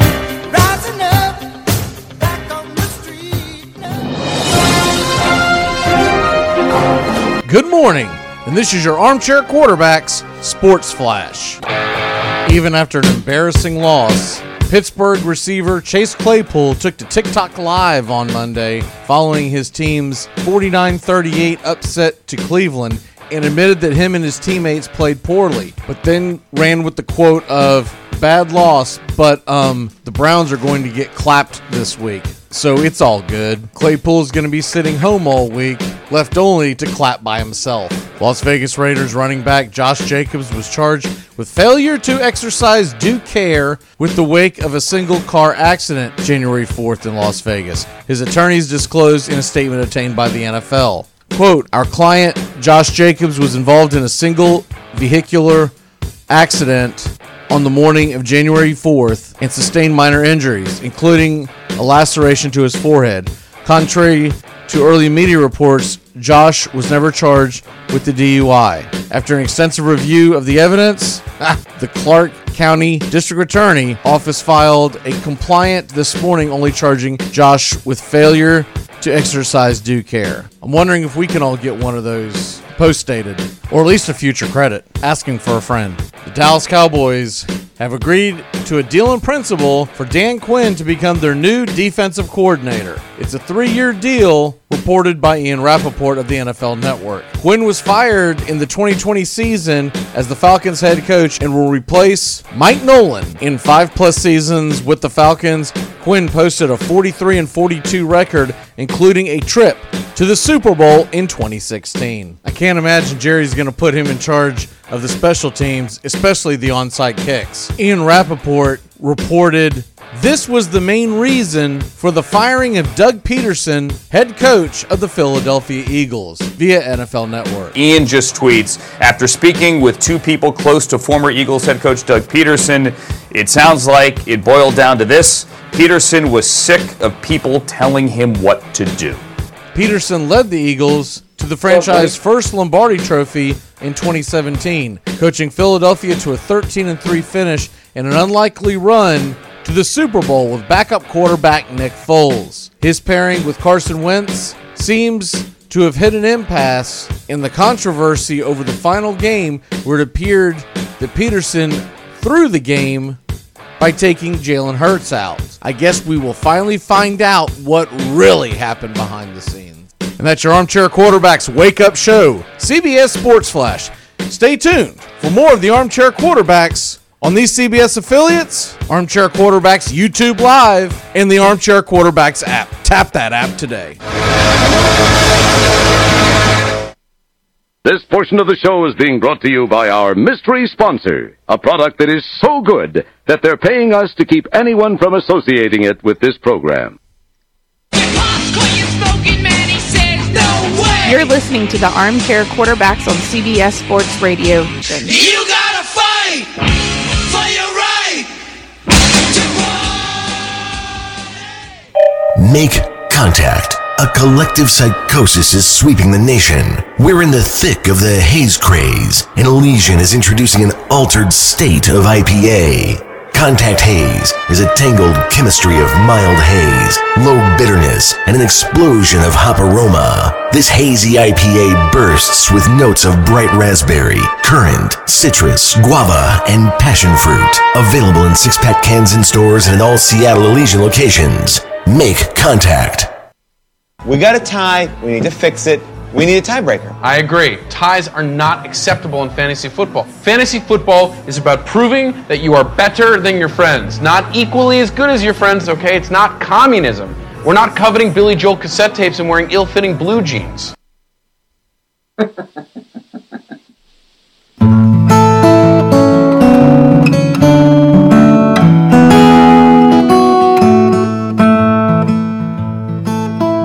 Welcome back here to the Armchair Quarterbacks.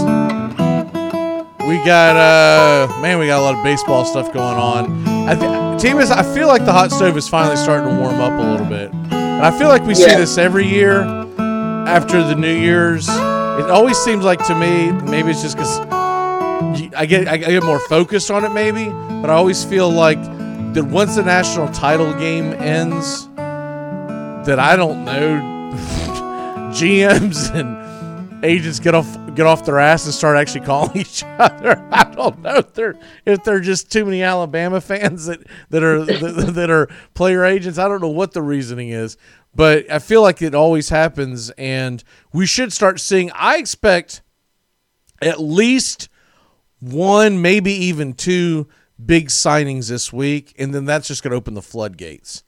I, I just yeah. And the, the first we like we- we- yeah we didn't get a chance to talk about this with Justin, but I I'll I'll hit him back later on it. This DJ LeMahieu story is getting interesting because there's there's look when there's that much smoke, there's got to be a little bit of fire. There are too many outlets that are reporting the DJ LeMahieu is a little pissed off and offended at the offer that's being thrown at him by the Yankees. He's wanting five years.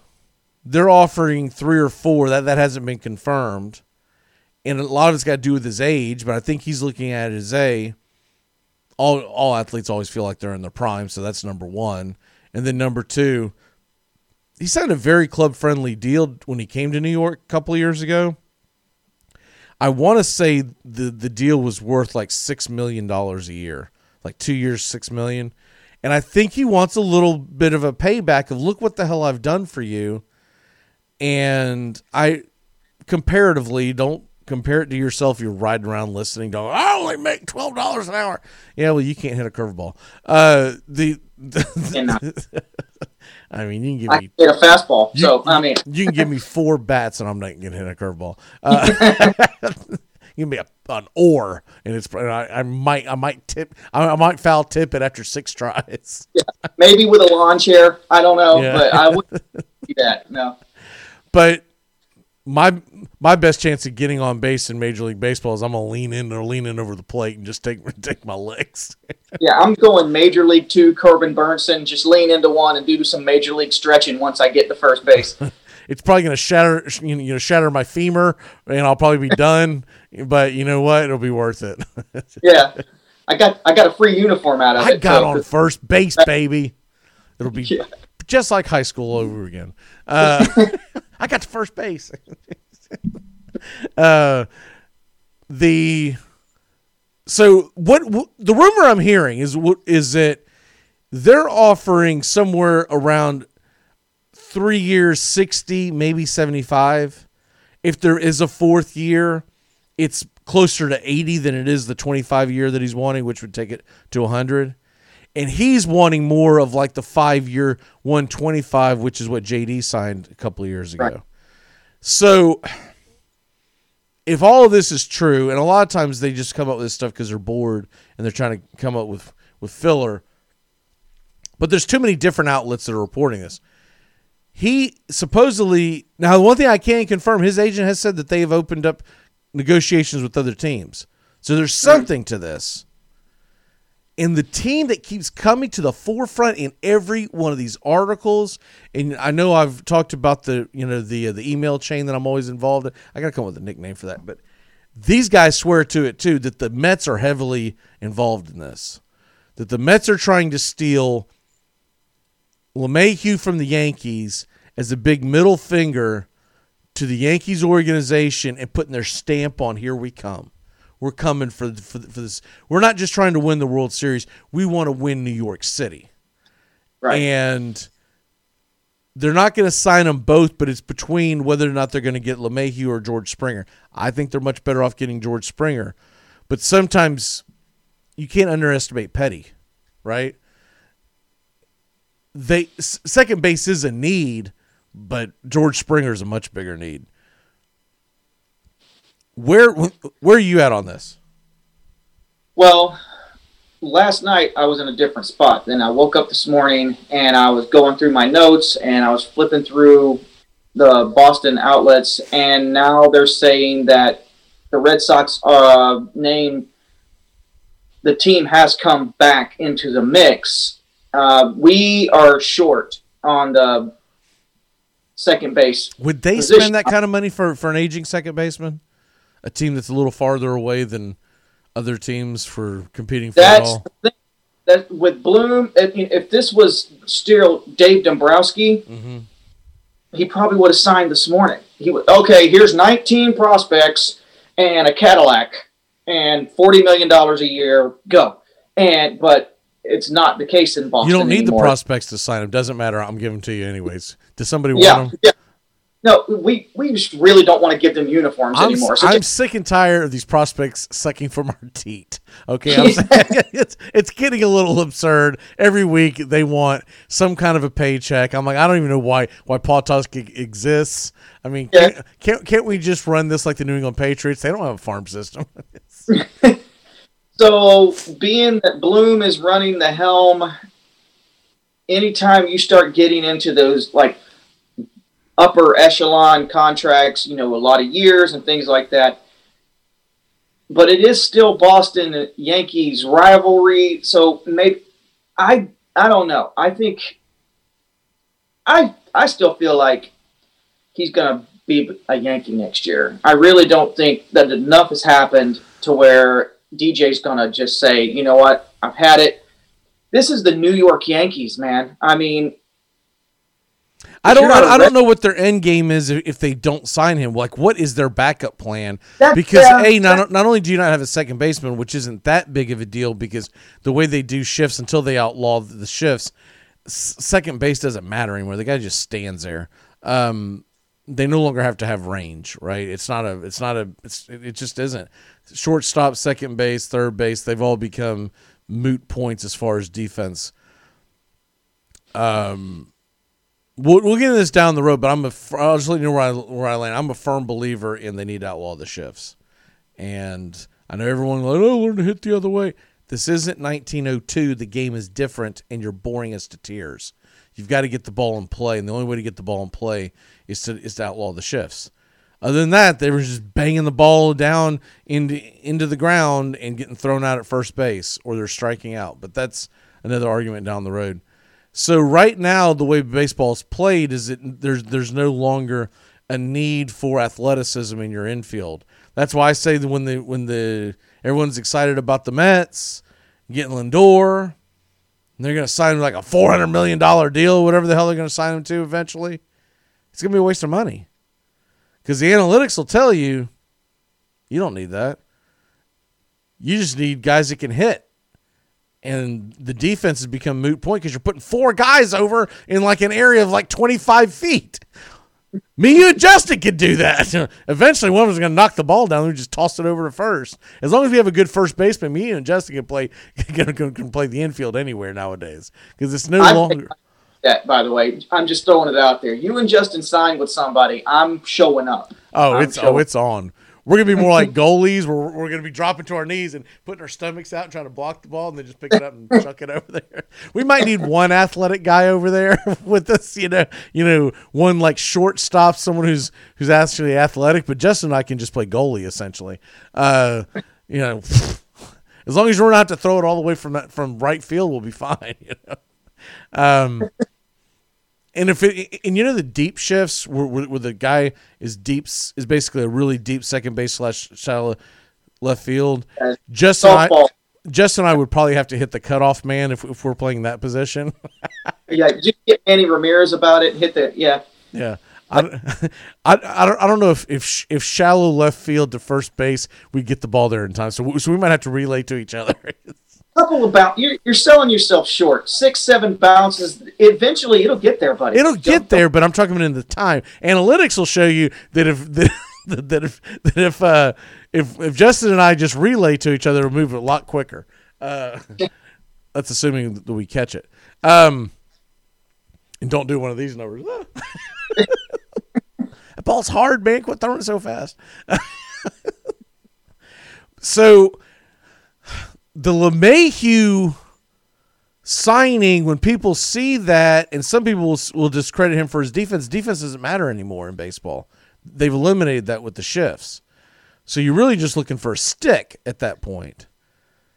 But man, that guy's getting up there in age. I think he's 32. I could be wrong Yeah. about it. He's somewhere in that a- uh, range. I don't know what it'll be on opening day, but I want to say he's 32 right now. So you if you sign a five year deal, you have a 37 year old second baseman. What if they do wake the hell up and go, man, this not shift thing, which I think is coming, this is boring everyone to tears and there's no defense anymore. We grew up on Ozzie Smith and Omar Vizquel making great defensive sh- plays, R- Roberto Alomar, the list goes on and on and on. Kids don't see that anymore. Ask kids uh, uh, who's the best defensive infielder in the game, they'll be like, what?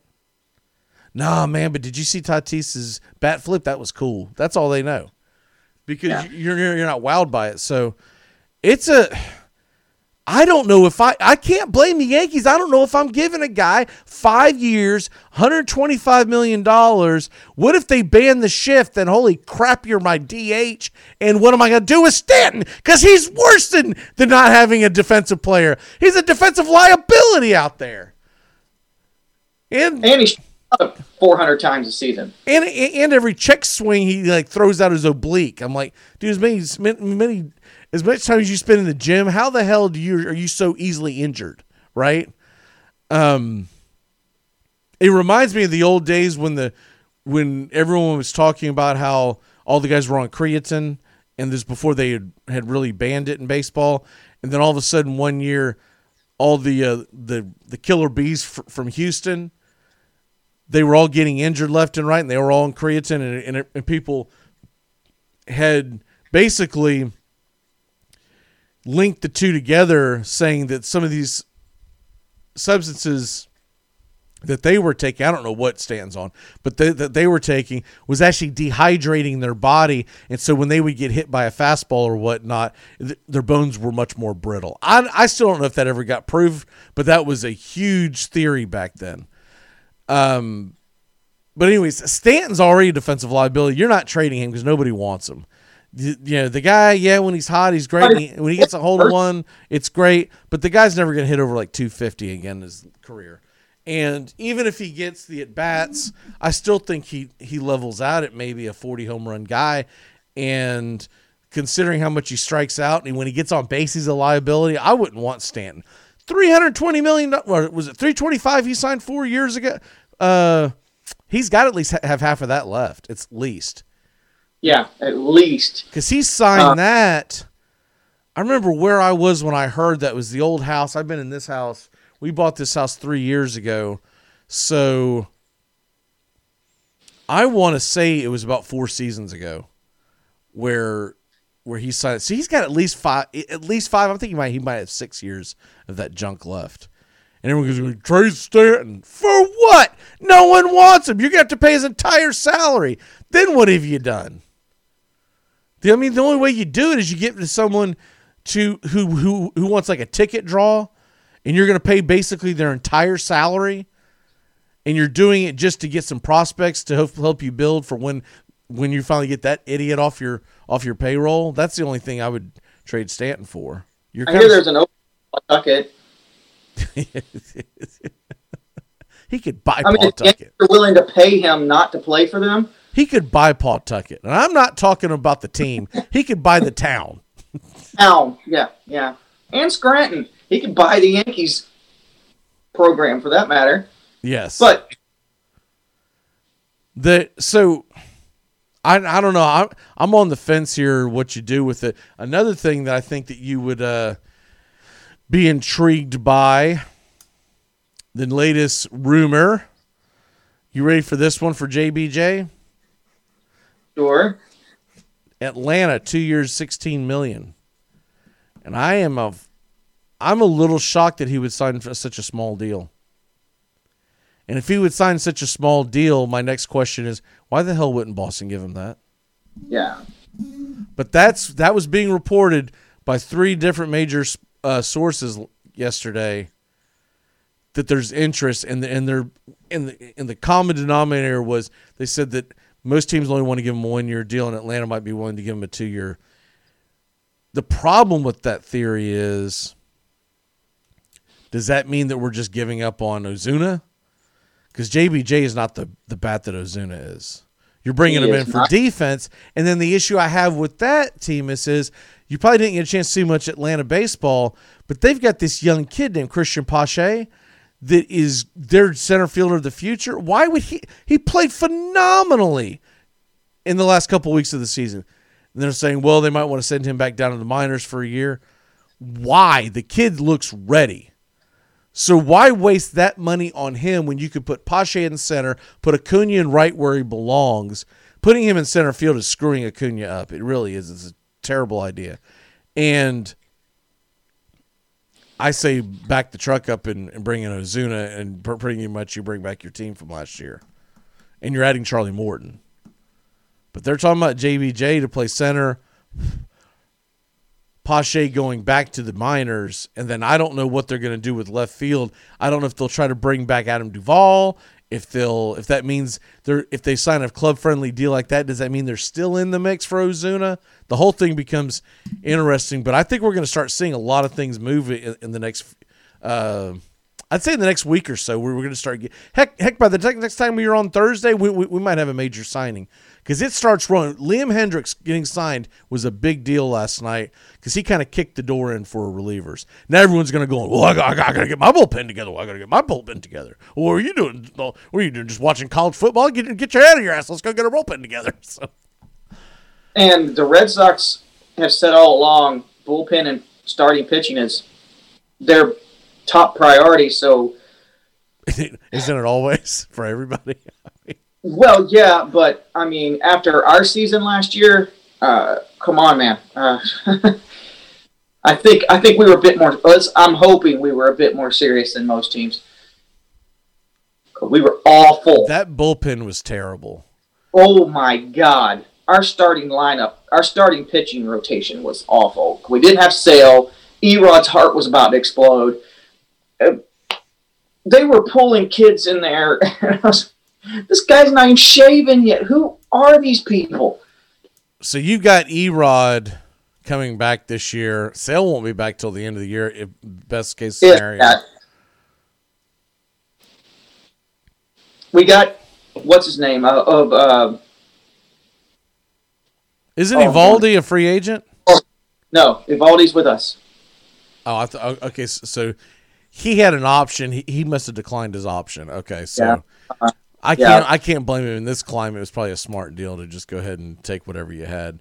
Um, He's back in Boston. We like him there. He's done a good job for us. yeah, but when it's all said and done, it's about the money, and he's probably looking at it as and, as I would, if if I believe in myself, let me go out and, and pitch another year, and let me see what what the what the market climate is next year after after we get past you know the Oh, the- vaccines and all that stuff. So, um, but that's essentially all you got, right?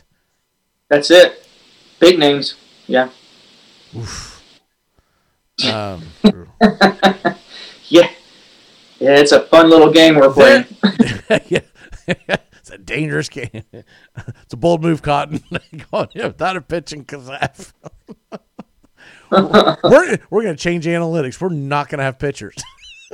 It's a bold prediction, God. Let's see if it pays. We're, gonna, we're what we're going to try to do here is we're going to try to outscore you. Maybe not with batters. we're going to try to we're going to try to get on base by getting hit by pitches. It's a new kind of money ball. Yeah. I want to see if I can pull up uh, some of the free agent pitchers because there are some. Look, there are some ones that are out there that are. Uh, oh, what is this? Are, are they showing? Okay, I don't know why they put Carlos Carrasco up there. I'm like, why are they show, showing him as a free agent? It's just the way they did it.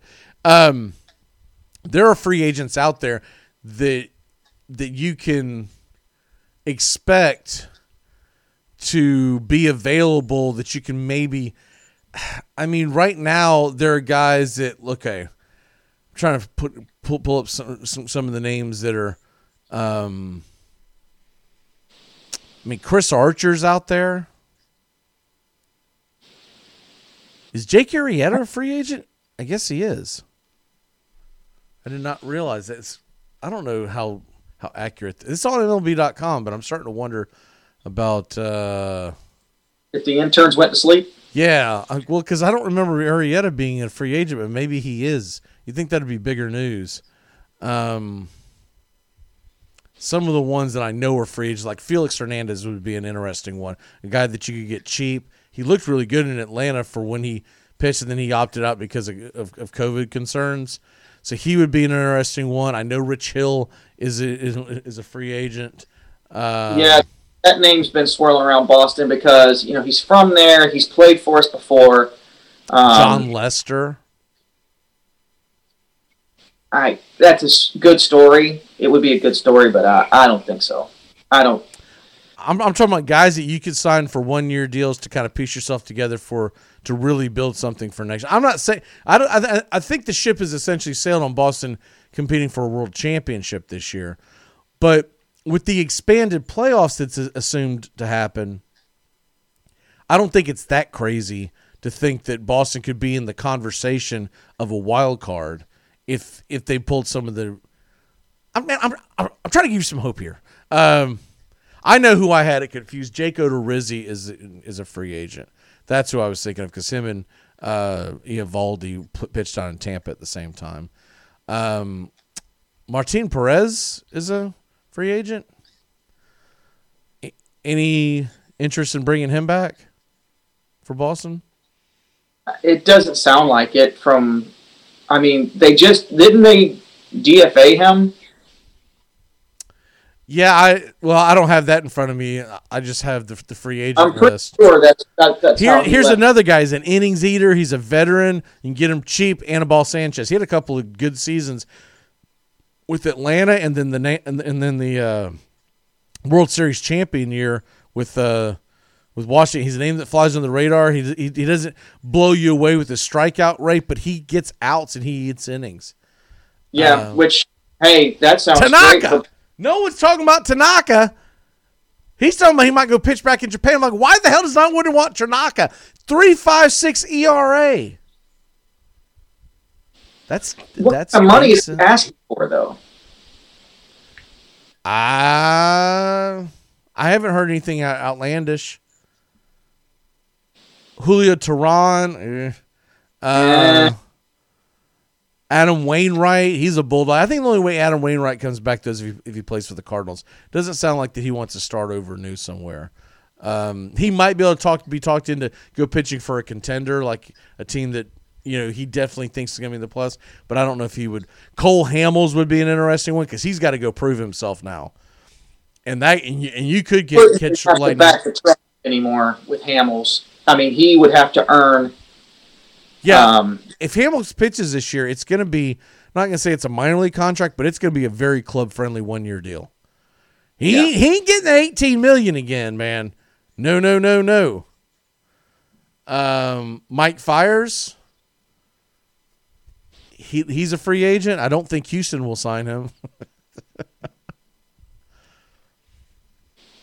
there there are some interesting options to be able to piece together a staff that you could save money long term, start looking towards next year, but you can keep your fans happy. You can't go out there and put another stinker out again for Boston. Boston No. fans, man, that's just they're not built that way. They're not used to rebuilds, right?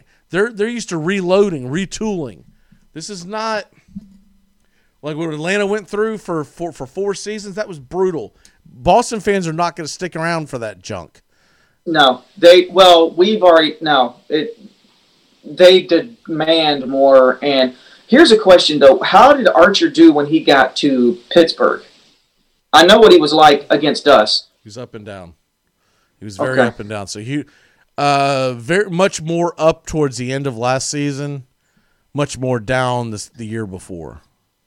Yeah, I was never drinking his Kool Aid. I thought you just never knew which Archer you were going to get. Now there were some days he went out there and he looked like freaking Nolan Ryan. You know, he just oh, like I would never sign him to a long term big time deal. No, No. he's No. and that ship has sailed with him. Uh, man, did the man did the Rays get a haul with that guy? Yeah. because they brought in uh, Glasnow, and they also brought in Austin Meadows off that deal. Oof. I want to look if I'm hiring in Major League Baseball anybody that has Tampa Bay Rays on their resume. I go, come on, let's go, let's go, come on, let's go. Yeah. You know, you know, those are the guys that just won the World Series in in uh, in L.A. And when we're talking about all this stuff that's going on with the Padres, those guys came from the Rays. I don't know what the hell the Rays are doing down there, but they are cooking with gas, brother. I mean, they are figuring ways to. they're they're coming out. You give them a pack of bologna, uh, you know, a tortilla, and somehow they come out with a five star meal. Six minutes later, you're like, you're the man. And you know that's why I got very excited when we uh, hired Bloom. He might be the most boring GM on you know to interview or hear speak or whatever, but his resume is pretty pretty good. So maybe you know now that he actually can spend money in Boston because he never could in Tampa, there was no money to spend. You know, and they just pumped pitchers out of Tampa. I mean, so hopefully, hopefully, hopefully, we got to do something in Boston. Well, see, that's what happens. These guys use all the tools that they learn in Tampa. They Yeah. take them to another market where they actually have a bank account, and all of a sudden, they they look like geniuses. Right? They're not sell. They're not buying with food stamps and stuff anymore. Eh, That's exactly that, that's exactly what it's like. It's like you're not going to the store with food stamps. All of a sudden, someone gives you an unlimited credit card. You're like, you're the best cook I've ever seen. Well, you should have seen what I. I mean, I mean, brother, I've been using government cheese over here, man. I can do amazing things with beans and franks. You have no idea. exactly. I mean, I haven't pooped in a week, but hey, it's good eats. You know. Before you run, there there was one uh, great story that came out. I want to get your take on it. Um, came out yesterday, the day before, that it is being rumored that Major League Baseball is planning on a full 162 and an and even more uh, surprising, a normal spring training. So, in other words, it's not going to be some limited spring training. Now, I don't know if there'll be fans in the stands. That's the difference. I'm sure there'll be some because it'll be in Florida. And I think Arizona is somewhat open as well. But I'm talking about being able to get it going and not have the shutdown and the, all the fears. What's your take on that? Yeah, that was actually going to be my walk off because I, I read an article about it, and all I can say to that is, please, please do this. Uh, 60 games was just crap. I, th- it was the best time to ever be in combat. That's all I can say. If I had to pick a season, buddy, Brother. th- I, I, that's the one thing You I think you correct. were in hell? I mean, I did, dude. I did a daily sports talk show from late March, middle of March. And I guess that was actually early March. It wasn't the 13th that it shut down. From middle of March, we'll just say, till late July, with not one iota of sporting to, to refer to. Yeah, You know- I was wondering turn how back- involved curling you got into or something because you know, was just nothing- you, you know how many vaults that we did? Like I, I, I have flashbacks of that now, but uh, I did vault games for, for most. So guys would come on and we would talk about the 1986 Celtics versus Lakers and that. Okay, that's fun until about day, until about day two. And you're like, yeah, fun for a minute. Got to do yeah. this again. Uh, it it was getting extremely depressing. Um, and we tried to do what we could, and but it, I'll tell you what, man. Uh, we actually got some shout outs on social media I thought were kind of funny, basically saying these are the real heroes. These guys are trying to talk sports, and there's no sports to talk about. We had a couple of mentions, and I had to laugh because I was like, "Yeah, I didn't even think about it." they were talking about these are the first. res- One guy said, "These are the these are the real first responders." Most of you guys are taking vacations. The armchair quarterbacks are over there, and I was digging up like World Series games from 1960, and I and I I would actually find the audio and we would play it. And I was like, oh god, never again. I, I can't even watch like the classic games anymore without you know. You, I'm like shell shocked. I'm like, I don't know. I don't want to see that. I want to see it live. I want to see it live. Um, also, real quick on on the pitcher substance on the ball. So you brought it up. I wanted to get more into this, but I I failed miserably. We got talking about uh, the free agent stuff. What it sounds like is that everybody's doing it, and what Justin and I have essentially put a cap on the other day was we believe everybody is doing it to some degree, and what they need to have is a universal. It's okay to use X, whatever it is, because some are using pine tar, some are using something they call tack, which is just you know it's like sticky stuff. So, some of them are some of them are using the, the old school stuff that uh, Fred Biletnikoff used on his hands to catch passes called stickum. You just grab a little bit, and what they're saying is because these balls come out, they're so new, they're so slick, it gives them a better grip of the ball. But what it has done, it's not changing the trajectory, right? That's not what it's really doing. What the study has shown is it is increasing the velocity because you're getting what they call a better spin rate, right? And so you you when you if, if someone's never really thrown a baseball much, when when you release the ball, it, it actually rolls off your fingers. It doesn't, but it rolls very violently off your fingers. It's not just you know, woo. Uh, so You throw like well, yeah. if, you throw like some people, possibly it does. But I pitched a little bit when I was younger. Obviously, not very well, or I wouldn't be sitting here. But they, but when the ball comes off, you're almost kind of like trying to snap it, right? And that stickum allows you to snap it even harder, and that's why you're getting guys who would normally probably pitch in the low 90s getting up to the upper 90s on average, it's it's giving them about two to three miles an hour on their fastball, Right. and that's a big deal. Yeah, it's a very big deal. You're only throwing it 60 feet. So, yeah, that extra two miles an hour means something, man. And, but I think they should just all be like Harris in Major League, you know, Bardahl, Pennzoil, and if the umps are watching me close, I just rub a little jalapeno in my nose and you Right. put snot on the ball. Don't have an arm like yours. You do anything you can. Right. I don't I just Yeah, I, I- think something needs to be universal. understand this is not, and then everybody just walk that line. Just stay in that lane. Because they then- they all argue if we don't use it, we're going to end up hitting players. Right, and you know, baseball can't stand another.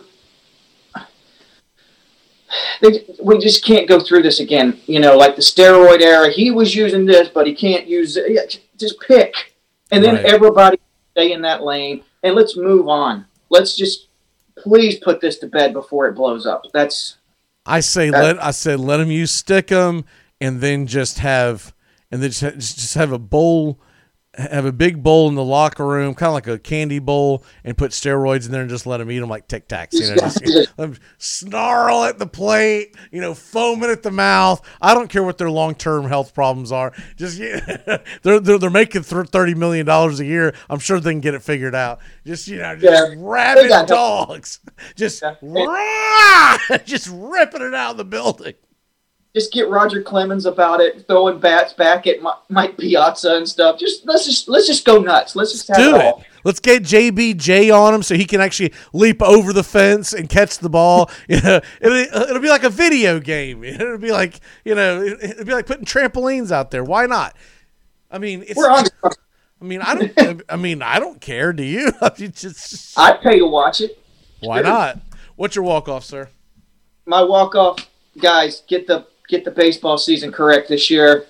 No more shortened seasons, anything like that.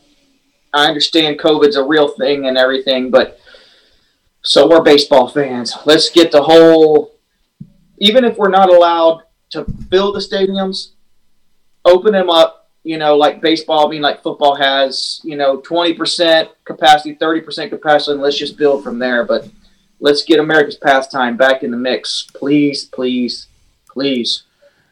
Amen to that. We are. Is it this twelfth? Today's the twelfth. We are just about a month away from pitchers and catchers reporting. So I want to say it's the thirteenth or fourteenth, something like that. And the first, I, was looking it up the other day because we're we're, we're wanting to know. Uh, we're going to shut down for a couple weeks in the month of uh, February after the Super Bowl. Uh, the first preseason games that are scheduled February 27th. So we are six weeks away from the first spring training games that we should see, which means my walk off to you is everyone needs to get busy, get to signing Yeah. people.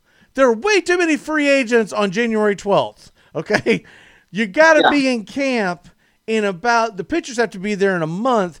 The, the hitters have to be there in about five or six weeks, right? I mean, you kind of need to know: Are you going to Arizona? or Are you going to Florida? like, Or are you playing or are you not? You know, or are you going to go to Japan with Tanaka? Because he said, "Screw y'all, Sure. I'll, I'll I'll go back home if y'all don't pay me." Um, I hear flights are very cheap this time of year, so why not? I'm sure that is fun getting getting off the plane in Tokyo with COVID going on. Ugh. I bet they lo- so- I bet they love seeing an American walking around over there. You bringing it to us? Get it? what? Because anyone's going to get flipped out by anyone they think that came from overseas, right? And you're going to stick out like a sore thumb over it over over in Japan, about a foot higher than everybody else. Come here, and watch some baseball. Get your ass back on the plane. oh man, They quarantine off the plane, but you're not even getting off the plane to quarantine. that was like 30 hours. and I I had to hold Tanaka's goat the whole time. This is ridiculous. I swear I'm in the bullpen. Let me play. I'm What are you two fat asses doing over here? Me and Justin are your infield this year. We talked about this on the show. You throw underhand. Hey, it works, doesn't it? That's not a baseball glove. I know. I said I was bringing my hockey gear. I'm just, I'm just gonna swat the ball down and chuck it over to first. I'll, I'll play for a cool. I'll, I'll play for a cool five hundred thousand for that. How about that? You, you can get me signed up today. you are a giver. Yeah, yeah. And if you'd see how long it takes for me getting to get up off the couch, I I don't think anyone would buy into that. if you fall, the guys, it's going to be in until outside the park home run with the ground out to second base. uh, all right, brother. I'll see you uh, Thursday. We're going to be back in a flash. Should we come back? Kyrie Irving's up to more crap, and I'm going to tell you what it's about. I apologize for the distractions. The Armchair Quarterback Show, weekdays, coast to coast, Southern Sports Talk Radio. Find us on Facebook Live today and tap that Armchair Quarterbacks app. Your first choice for sports talk, live from the First Coast. Where it began, I can't begin to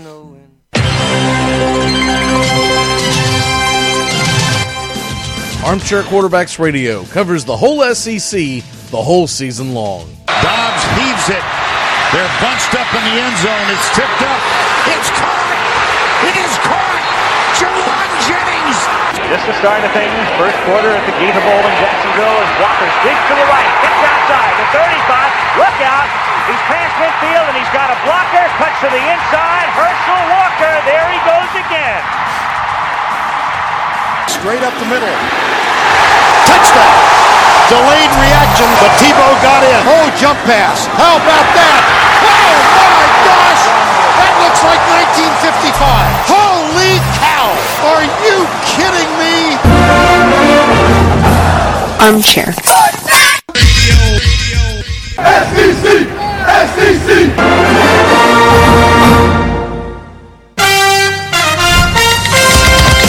Sports fans, football season is here, and it's time to get in on the action. MyBookie.ag has more odds and props than anyone else in the industry. Using MyBookie is simple. Just pick your team, select your odds, and collect your cash. MyBookie.ag has proven to be the most exciting online experience for all sports fans. With the fastest payouts in the industry, there's no other choice than MyBookie.ag. Get in on the action today. Visit MyBookie.ag today.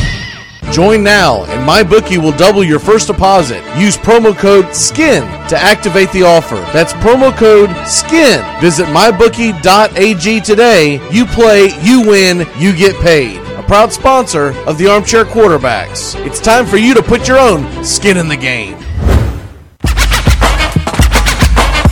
You're listening to the Armchair Quarterback Show. We're here weekdays. Drive time? Find the Armchair Quarterback Show on Facebook today. I hold the microphone like a grudge. Be a hold a record so the needle don't budge. Lift up your shirt, son. I need an adult! I need an adult! You're not a shoplifter. You're just a fat kid. Hey, Tom, he's just a fat kid! Aren't you, fatty? He's just a big old fat kid. Here's some chocolate, fatso. Thanks! Your nostrum is not my problem, but I'll smoke one if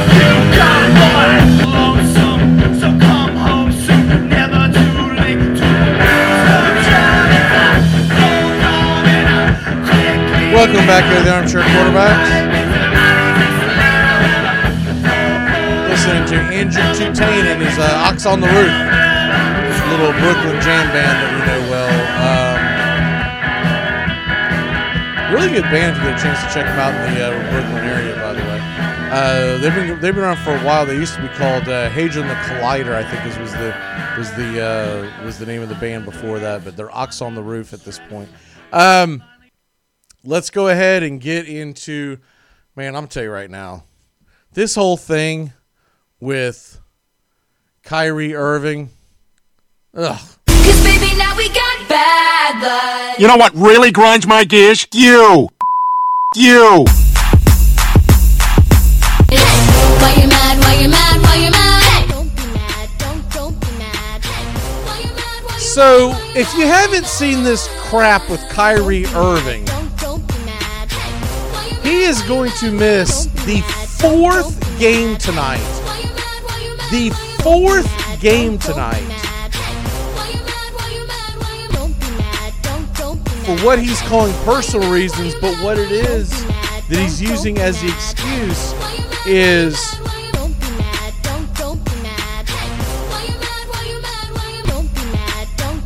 it's been it's been four games since the Capitol riots. I know those were terrible, we get it. He is continuing his absence. I also am convinced he's doing this because okay, realize Kevin Durant had missed some time too. The the Nets are doing terribly right now. They are struggling. They are having a, a, a bad go of it at the beginning. And with all that being said, he signed a four year, 136 contract. So I'm going to do the math out of here real quick because now that it's popped into my head, I'm really curious about this. So you go four years, 136, right? And you divide that by the years. Okay. That breaks down to to what?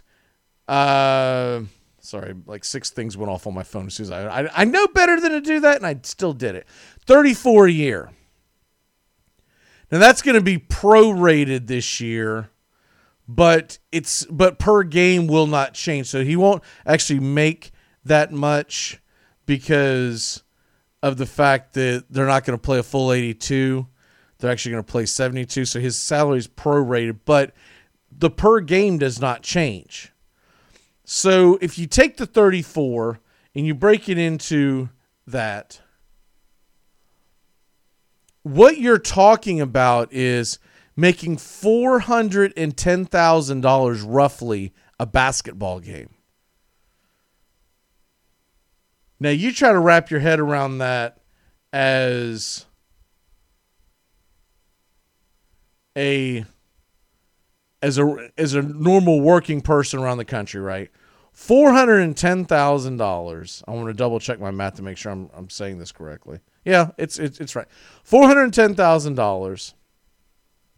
He's taking personal time. But the but the jackass is taking the money for it. So he's not it's not like he's punting his money. It's not like it's going back into the organization because they're not getting him on the court, which means they are not getting eyeballs on the TV that may want to go watch may want to watch him play. Granted, they don't have t- fans in the stands right now in New York City, but you, you're still talking about people who might be fans of the Nets that might go, I don't want to watch this. He's not even playing. And th- what about the few games before when there was no Kevin Durant either? So you're not going to watch that. But you're talking about a guy who's going to take four. It wouldn't shock me. Takes another another game. He's going to get paid two million dollars for his feelings. I mean, it's absurd. Everyone was upset with what happened last last uh, Wednesday. You weren't, you're an idiot. But you went to work.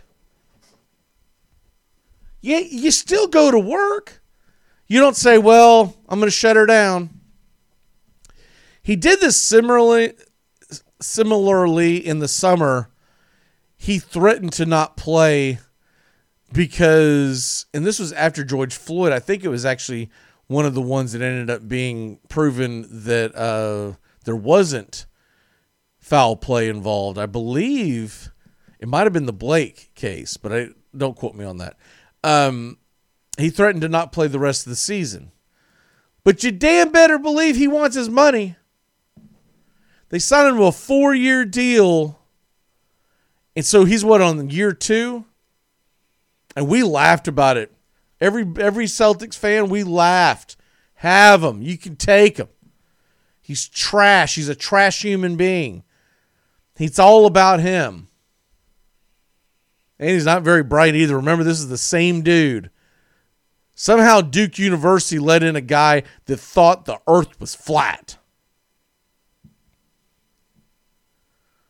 Whether he's changed his stance on that or not, it doesn't matter. He was in his 20s talking on, on national media about how he thought that the earth was flat, that it's a conspiracy. So, oh, by the way, wow. Every scientist and, and you know what? Anyone with a fourth grade education rolled their eyes and go, What? What? Hell, I want to say I knew that by like the time I was in kindergarten, but I'm pretty sure it was a lesson by the time I was in second grade, third grade, easily. I can remember laughing in the books at the people from from from centuries ago that thought the earth was remember, remember they thought that Columbus was going to fall off the face of the earth. He shouldn't he shouldn't ride east. That's why it took so long for people to go east on ships. Because they thought because people would just vanish and never come back. They vanished because they got there. A, they got over here and they said, "Well, I can't turn around and go back. That that that that ship is just trash at this point." So I went through it, or they might have went through during hurricane season, never made it over. But okay, there was valid reasoning back then. When you know what we know today to make that kind of comment. So this is the kind of idiot that you got working for you, and you're giving four you're giving four hundred ten thousand dollars a game. So he'll get another four ten this today, and do nothing but sit on his rear and get get in touch with his feelings. This guy didn't have a tragedy in his family. None of that. We all understand that. So some of the Warriors out there will actually go out there and actually play through it, but we understand. I mean, you know, the Brett Favre's are few and far between. The, remember, you know, he loses his dad, and then that Monday night he plays the game of his life. That's a little. That's few and far between. This is a guy who's just taking the game, taking a day off because he couldn't deal with the emotions. Okay, I could almost give him a pass for one game, but my God, get your head out of your ass and get to work. It's this, this is a fourth game now. This is a week of this nonsense. And oh, by the way, Nets fans, newsflash, breaking news. This is going to happen again and again and again until you get out of this terrible contract with him. And you can't let KD extort you into signing him again. You got to let him go. When he finally gets out of there, let him go. He is a cancer. He is not get, people who pick the Nets to get to the NBA Finals. You're nuts. Not as long as Kyrie Irving's on that roster. I the more and more we get separated from this, the more and more I am impressed that LeBron James won that championship in spite of having Kyrie Irving on- the on the team. Yeah, he hit the big shot in the end. Everyone wants to pat. It was one shot. The fact that he kept that knucklehead in place, and then remember how ungrateful he was talking down about LeBron in a roundabout way. He's a jerk. He's a flat out jerk. All right, end rant. Let's go to happy stuff. Happy time. Well, this is bad time. Uh, there are two games, by the way, that have been called off due to COVID. Uh, Pelicans and Mavericks and Celtics and Bulls will not be played uh, because of COVID. I suspect it will get re re uh, rescheduled. There just isn't a word on when yet. So uh, you see called off on, on your on your major news outlets. They're not canceling it. They will play it down the road, but we're going to go through this all year with sports. We went through it last year. The sports that actually played. I don't consider the NBA have played during COVID because when you lock yourself in a bubble, you're not dealing with the same thing, and it's going to happen. Remember, all these NBA players now they were locked in a little bubble and thought that they escaped the inevitable. The inevitable is none of no one is exposed. Now they're all getting exposed, unless you lock them all into the to the. Uh, I it wouldn't shock me if the NBA does another stupid bubble again for the playoffs, and if they do, it's going to be on ball. I can't watch their their bubble. It's just it's terrible. Hope they don't do it, but they could. Last night, by the way, in the NBA, Bucks beat the Magic 121 to 99. Grizzly 101-91 winners over the Cavaliers. Hornets beat the terrible New York Knicks. They ter- they continue to play absolutely awful. And in that game, by the way, Gordon Hayward went off 34 points. The Wizards 128 107 over the Suns. Bradley Beal 34 points. Hawks 112 94 winners over the 76ers. Trae Young with 26. And the Trailblazers win by a point 112 111 over the Raptors. CJ McCollum went for 30 points. Kings also knocked off the, the Pacers. And real quick, if, you, if we're looking at the standings, I try to do this once a week. It's hard to do it early on, but looking at the Eastern Conference standings, uh, the Celtics do have the best record in the league right now.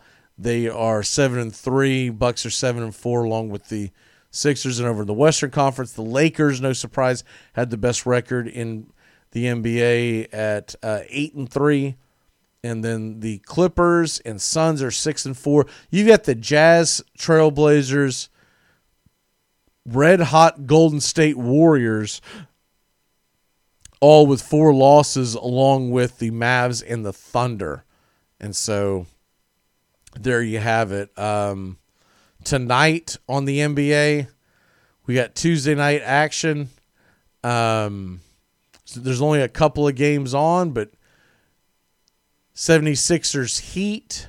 We just talked about the Celtics and Bulls have been postponed. So you got 76ers Heat. You've got the Lakers and Rockets on NBA TV. And that doubleheader is finished with the Pacers and Warriors on NBA TV. So there you have that. That should be a, really uh, interesting game.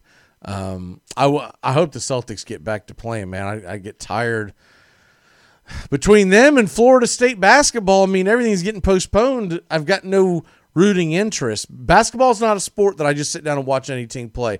My team has to be playing, and though I've always been a quasi uh, Duke fan with Krzyzewski, he really turned me off with some of the things he said during the offseason. I'm trying to let it go, but tonight in college basketball, here, here's some interesting one. Tennessee, nine and one. They're go to Vanderbilt seven o'clock. That could be a good game.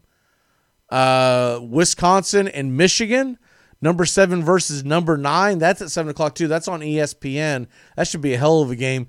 On the ACC network, said Duke 19th in the country. They go to number 20, Virginia Tech. So don't sleep on that. And here's another big one. You don't think about this. West Virginia's 13th in the country. They're going to number two, Baylor. That game has been postponed. So that was one of the big ones I had circled to talk about today, and we had to kick that backwards. And uh, also uh, tonight, Kansas is playing Oklahoma State. Kansas is ranked number six in the country, which should come to nobody's surprise. Uh, other ACC games, Miami Boston College play tonight, so you got that. That's on uh, ACC Plus, and we see on the SEC. Miami's actually doing pretty good so far. They're only one and four in the ACC, but they are five and five. And in the SEC, let's see if we got any other games of interest. Uh, Ole Miss in Florida, SEC Network, seven o'clock tonight, and Alabama, Kentucky. I'm a little surprised Alabama's not ranked yet. They're nine and three. They're four zero oh in the SEC, and they're not ranked. Alabama, they are at Kentucky, who they are. So this is a battle of undefeateds in the SEC, and neither one of them are ranked. That's a shocker. They have they played poorly outside their conference. Not not Alabama. Alabama was okay, but Kentucky was absolutely dreadful outside the conference. But that should be a great game, nine o'clock tonight. That's probably your best SEC matchup because unless Vanderbilt Tennessee rivalry thing kicks in, it's going to be a little bit of a snooze fest. All right, it's time to turn back time, get the hell out of here. I'm running over a little bit, so here we go. If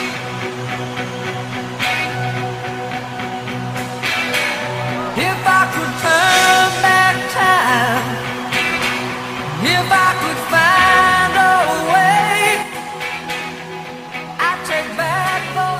On this date, 1946,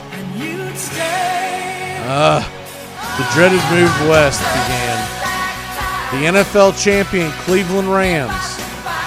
Yeah, I'm saying that right. For those of y'all not aware of that, the Rams were once in Cleveland. They are given permission to move to Los Angeles, and so it begins. Of course, they would move, they would eventually move back to St. Louis and then back to L.A. But the 46 Cleveland Rams that was that was the first big, really, really, really big move out west.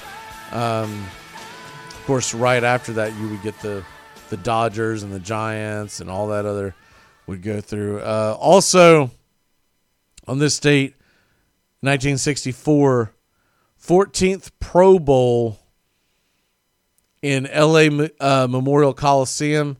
The Western Conference beat the Eastern Conference 31 17. Johnny Unitas was quarterback for the Baltimore Colts, and he was uh, MVP. The defensive MVP was Marchetti, Gino Marchetti from the uh, Baltimore Colts as well.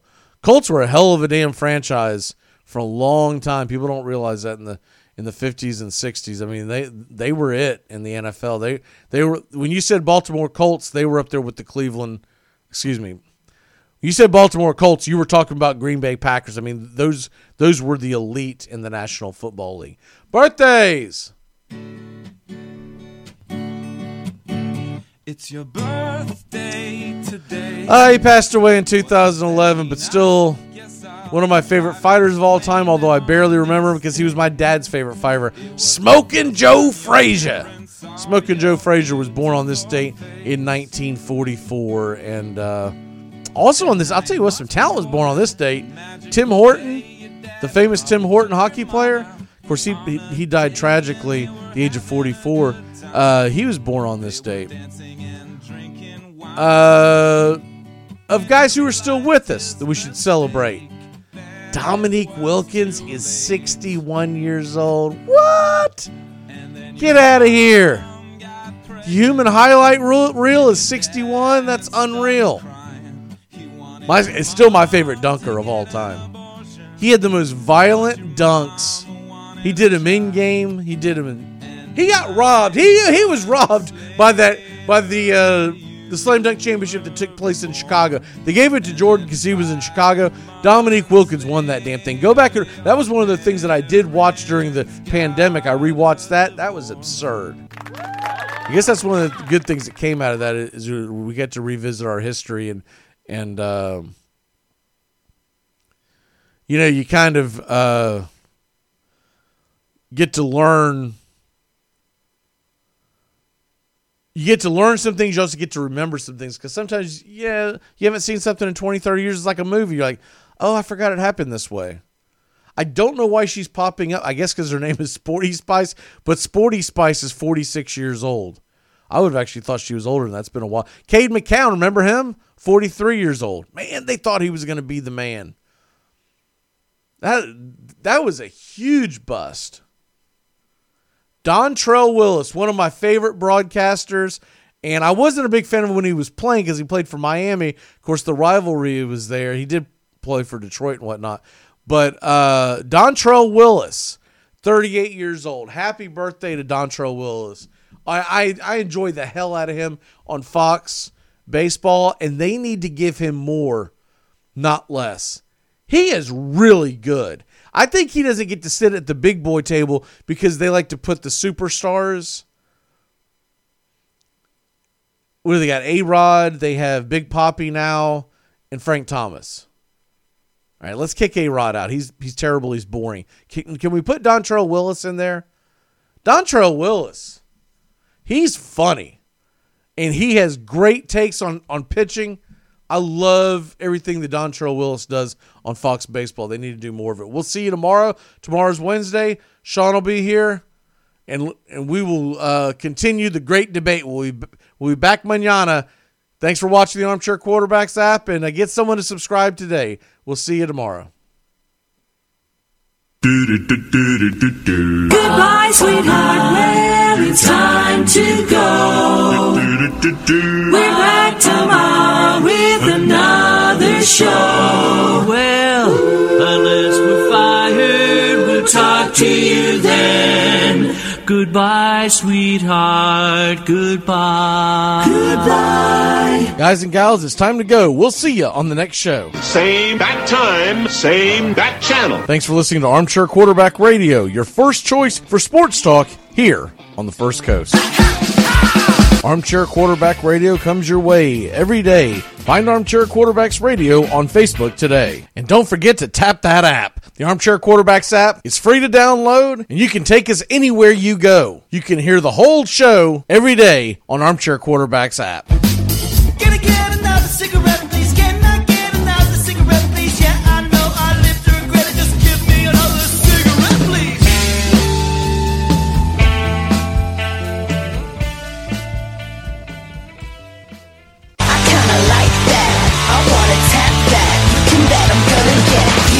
You haven't downloaded it yet, your Armchair Quarterbacks app is the best app you can tap today. Google Android, Apple iPhone. That's right, download it, tap that app today. You can take the Armchair Quarterbacks app anywhere. Free to download, free to use, and important to have. Download it today. Tap that Armchair Quarterbacks app. The best in Southeast sports talk. Listen live or catch the replay.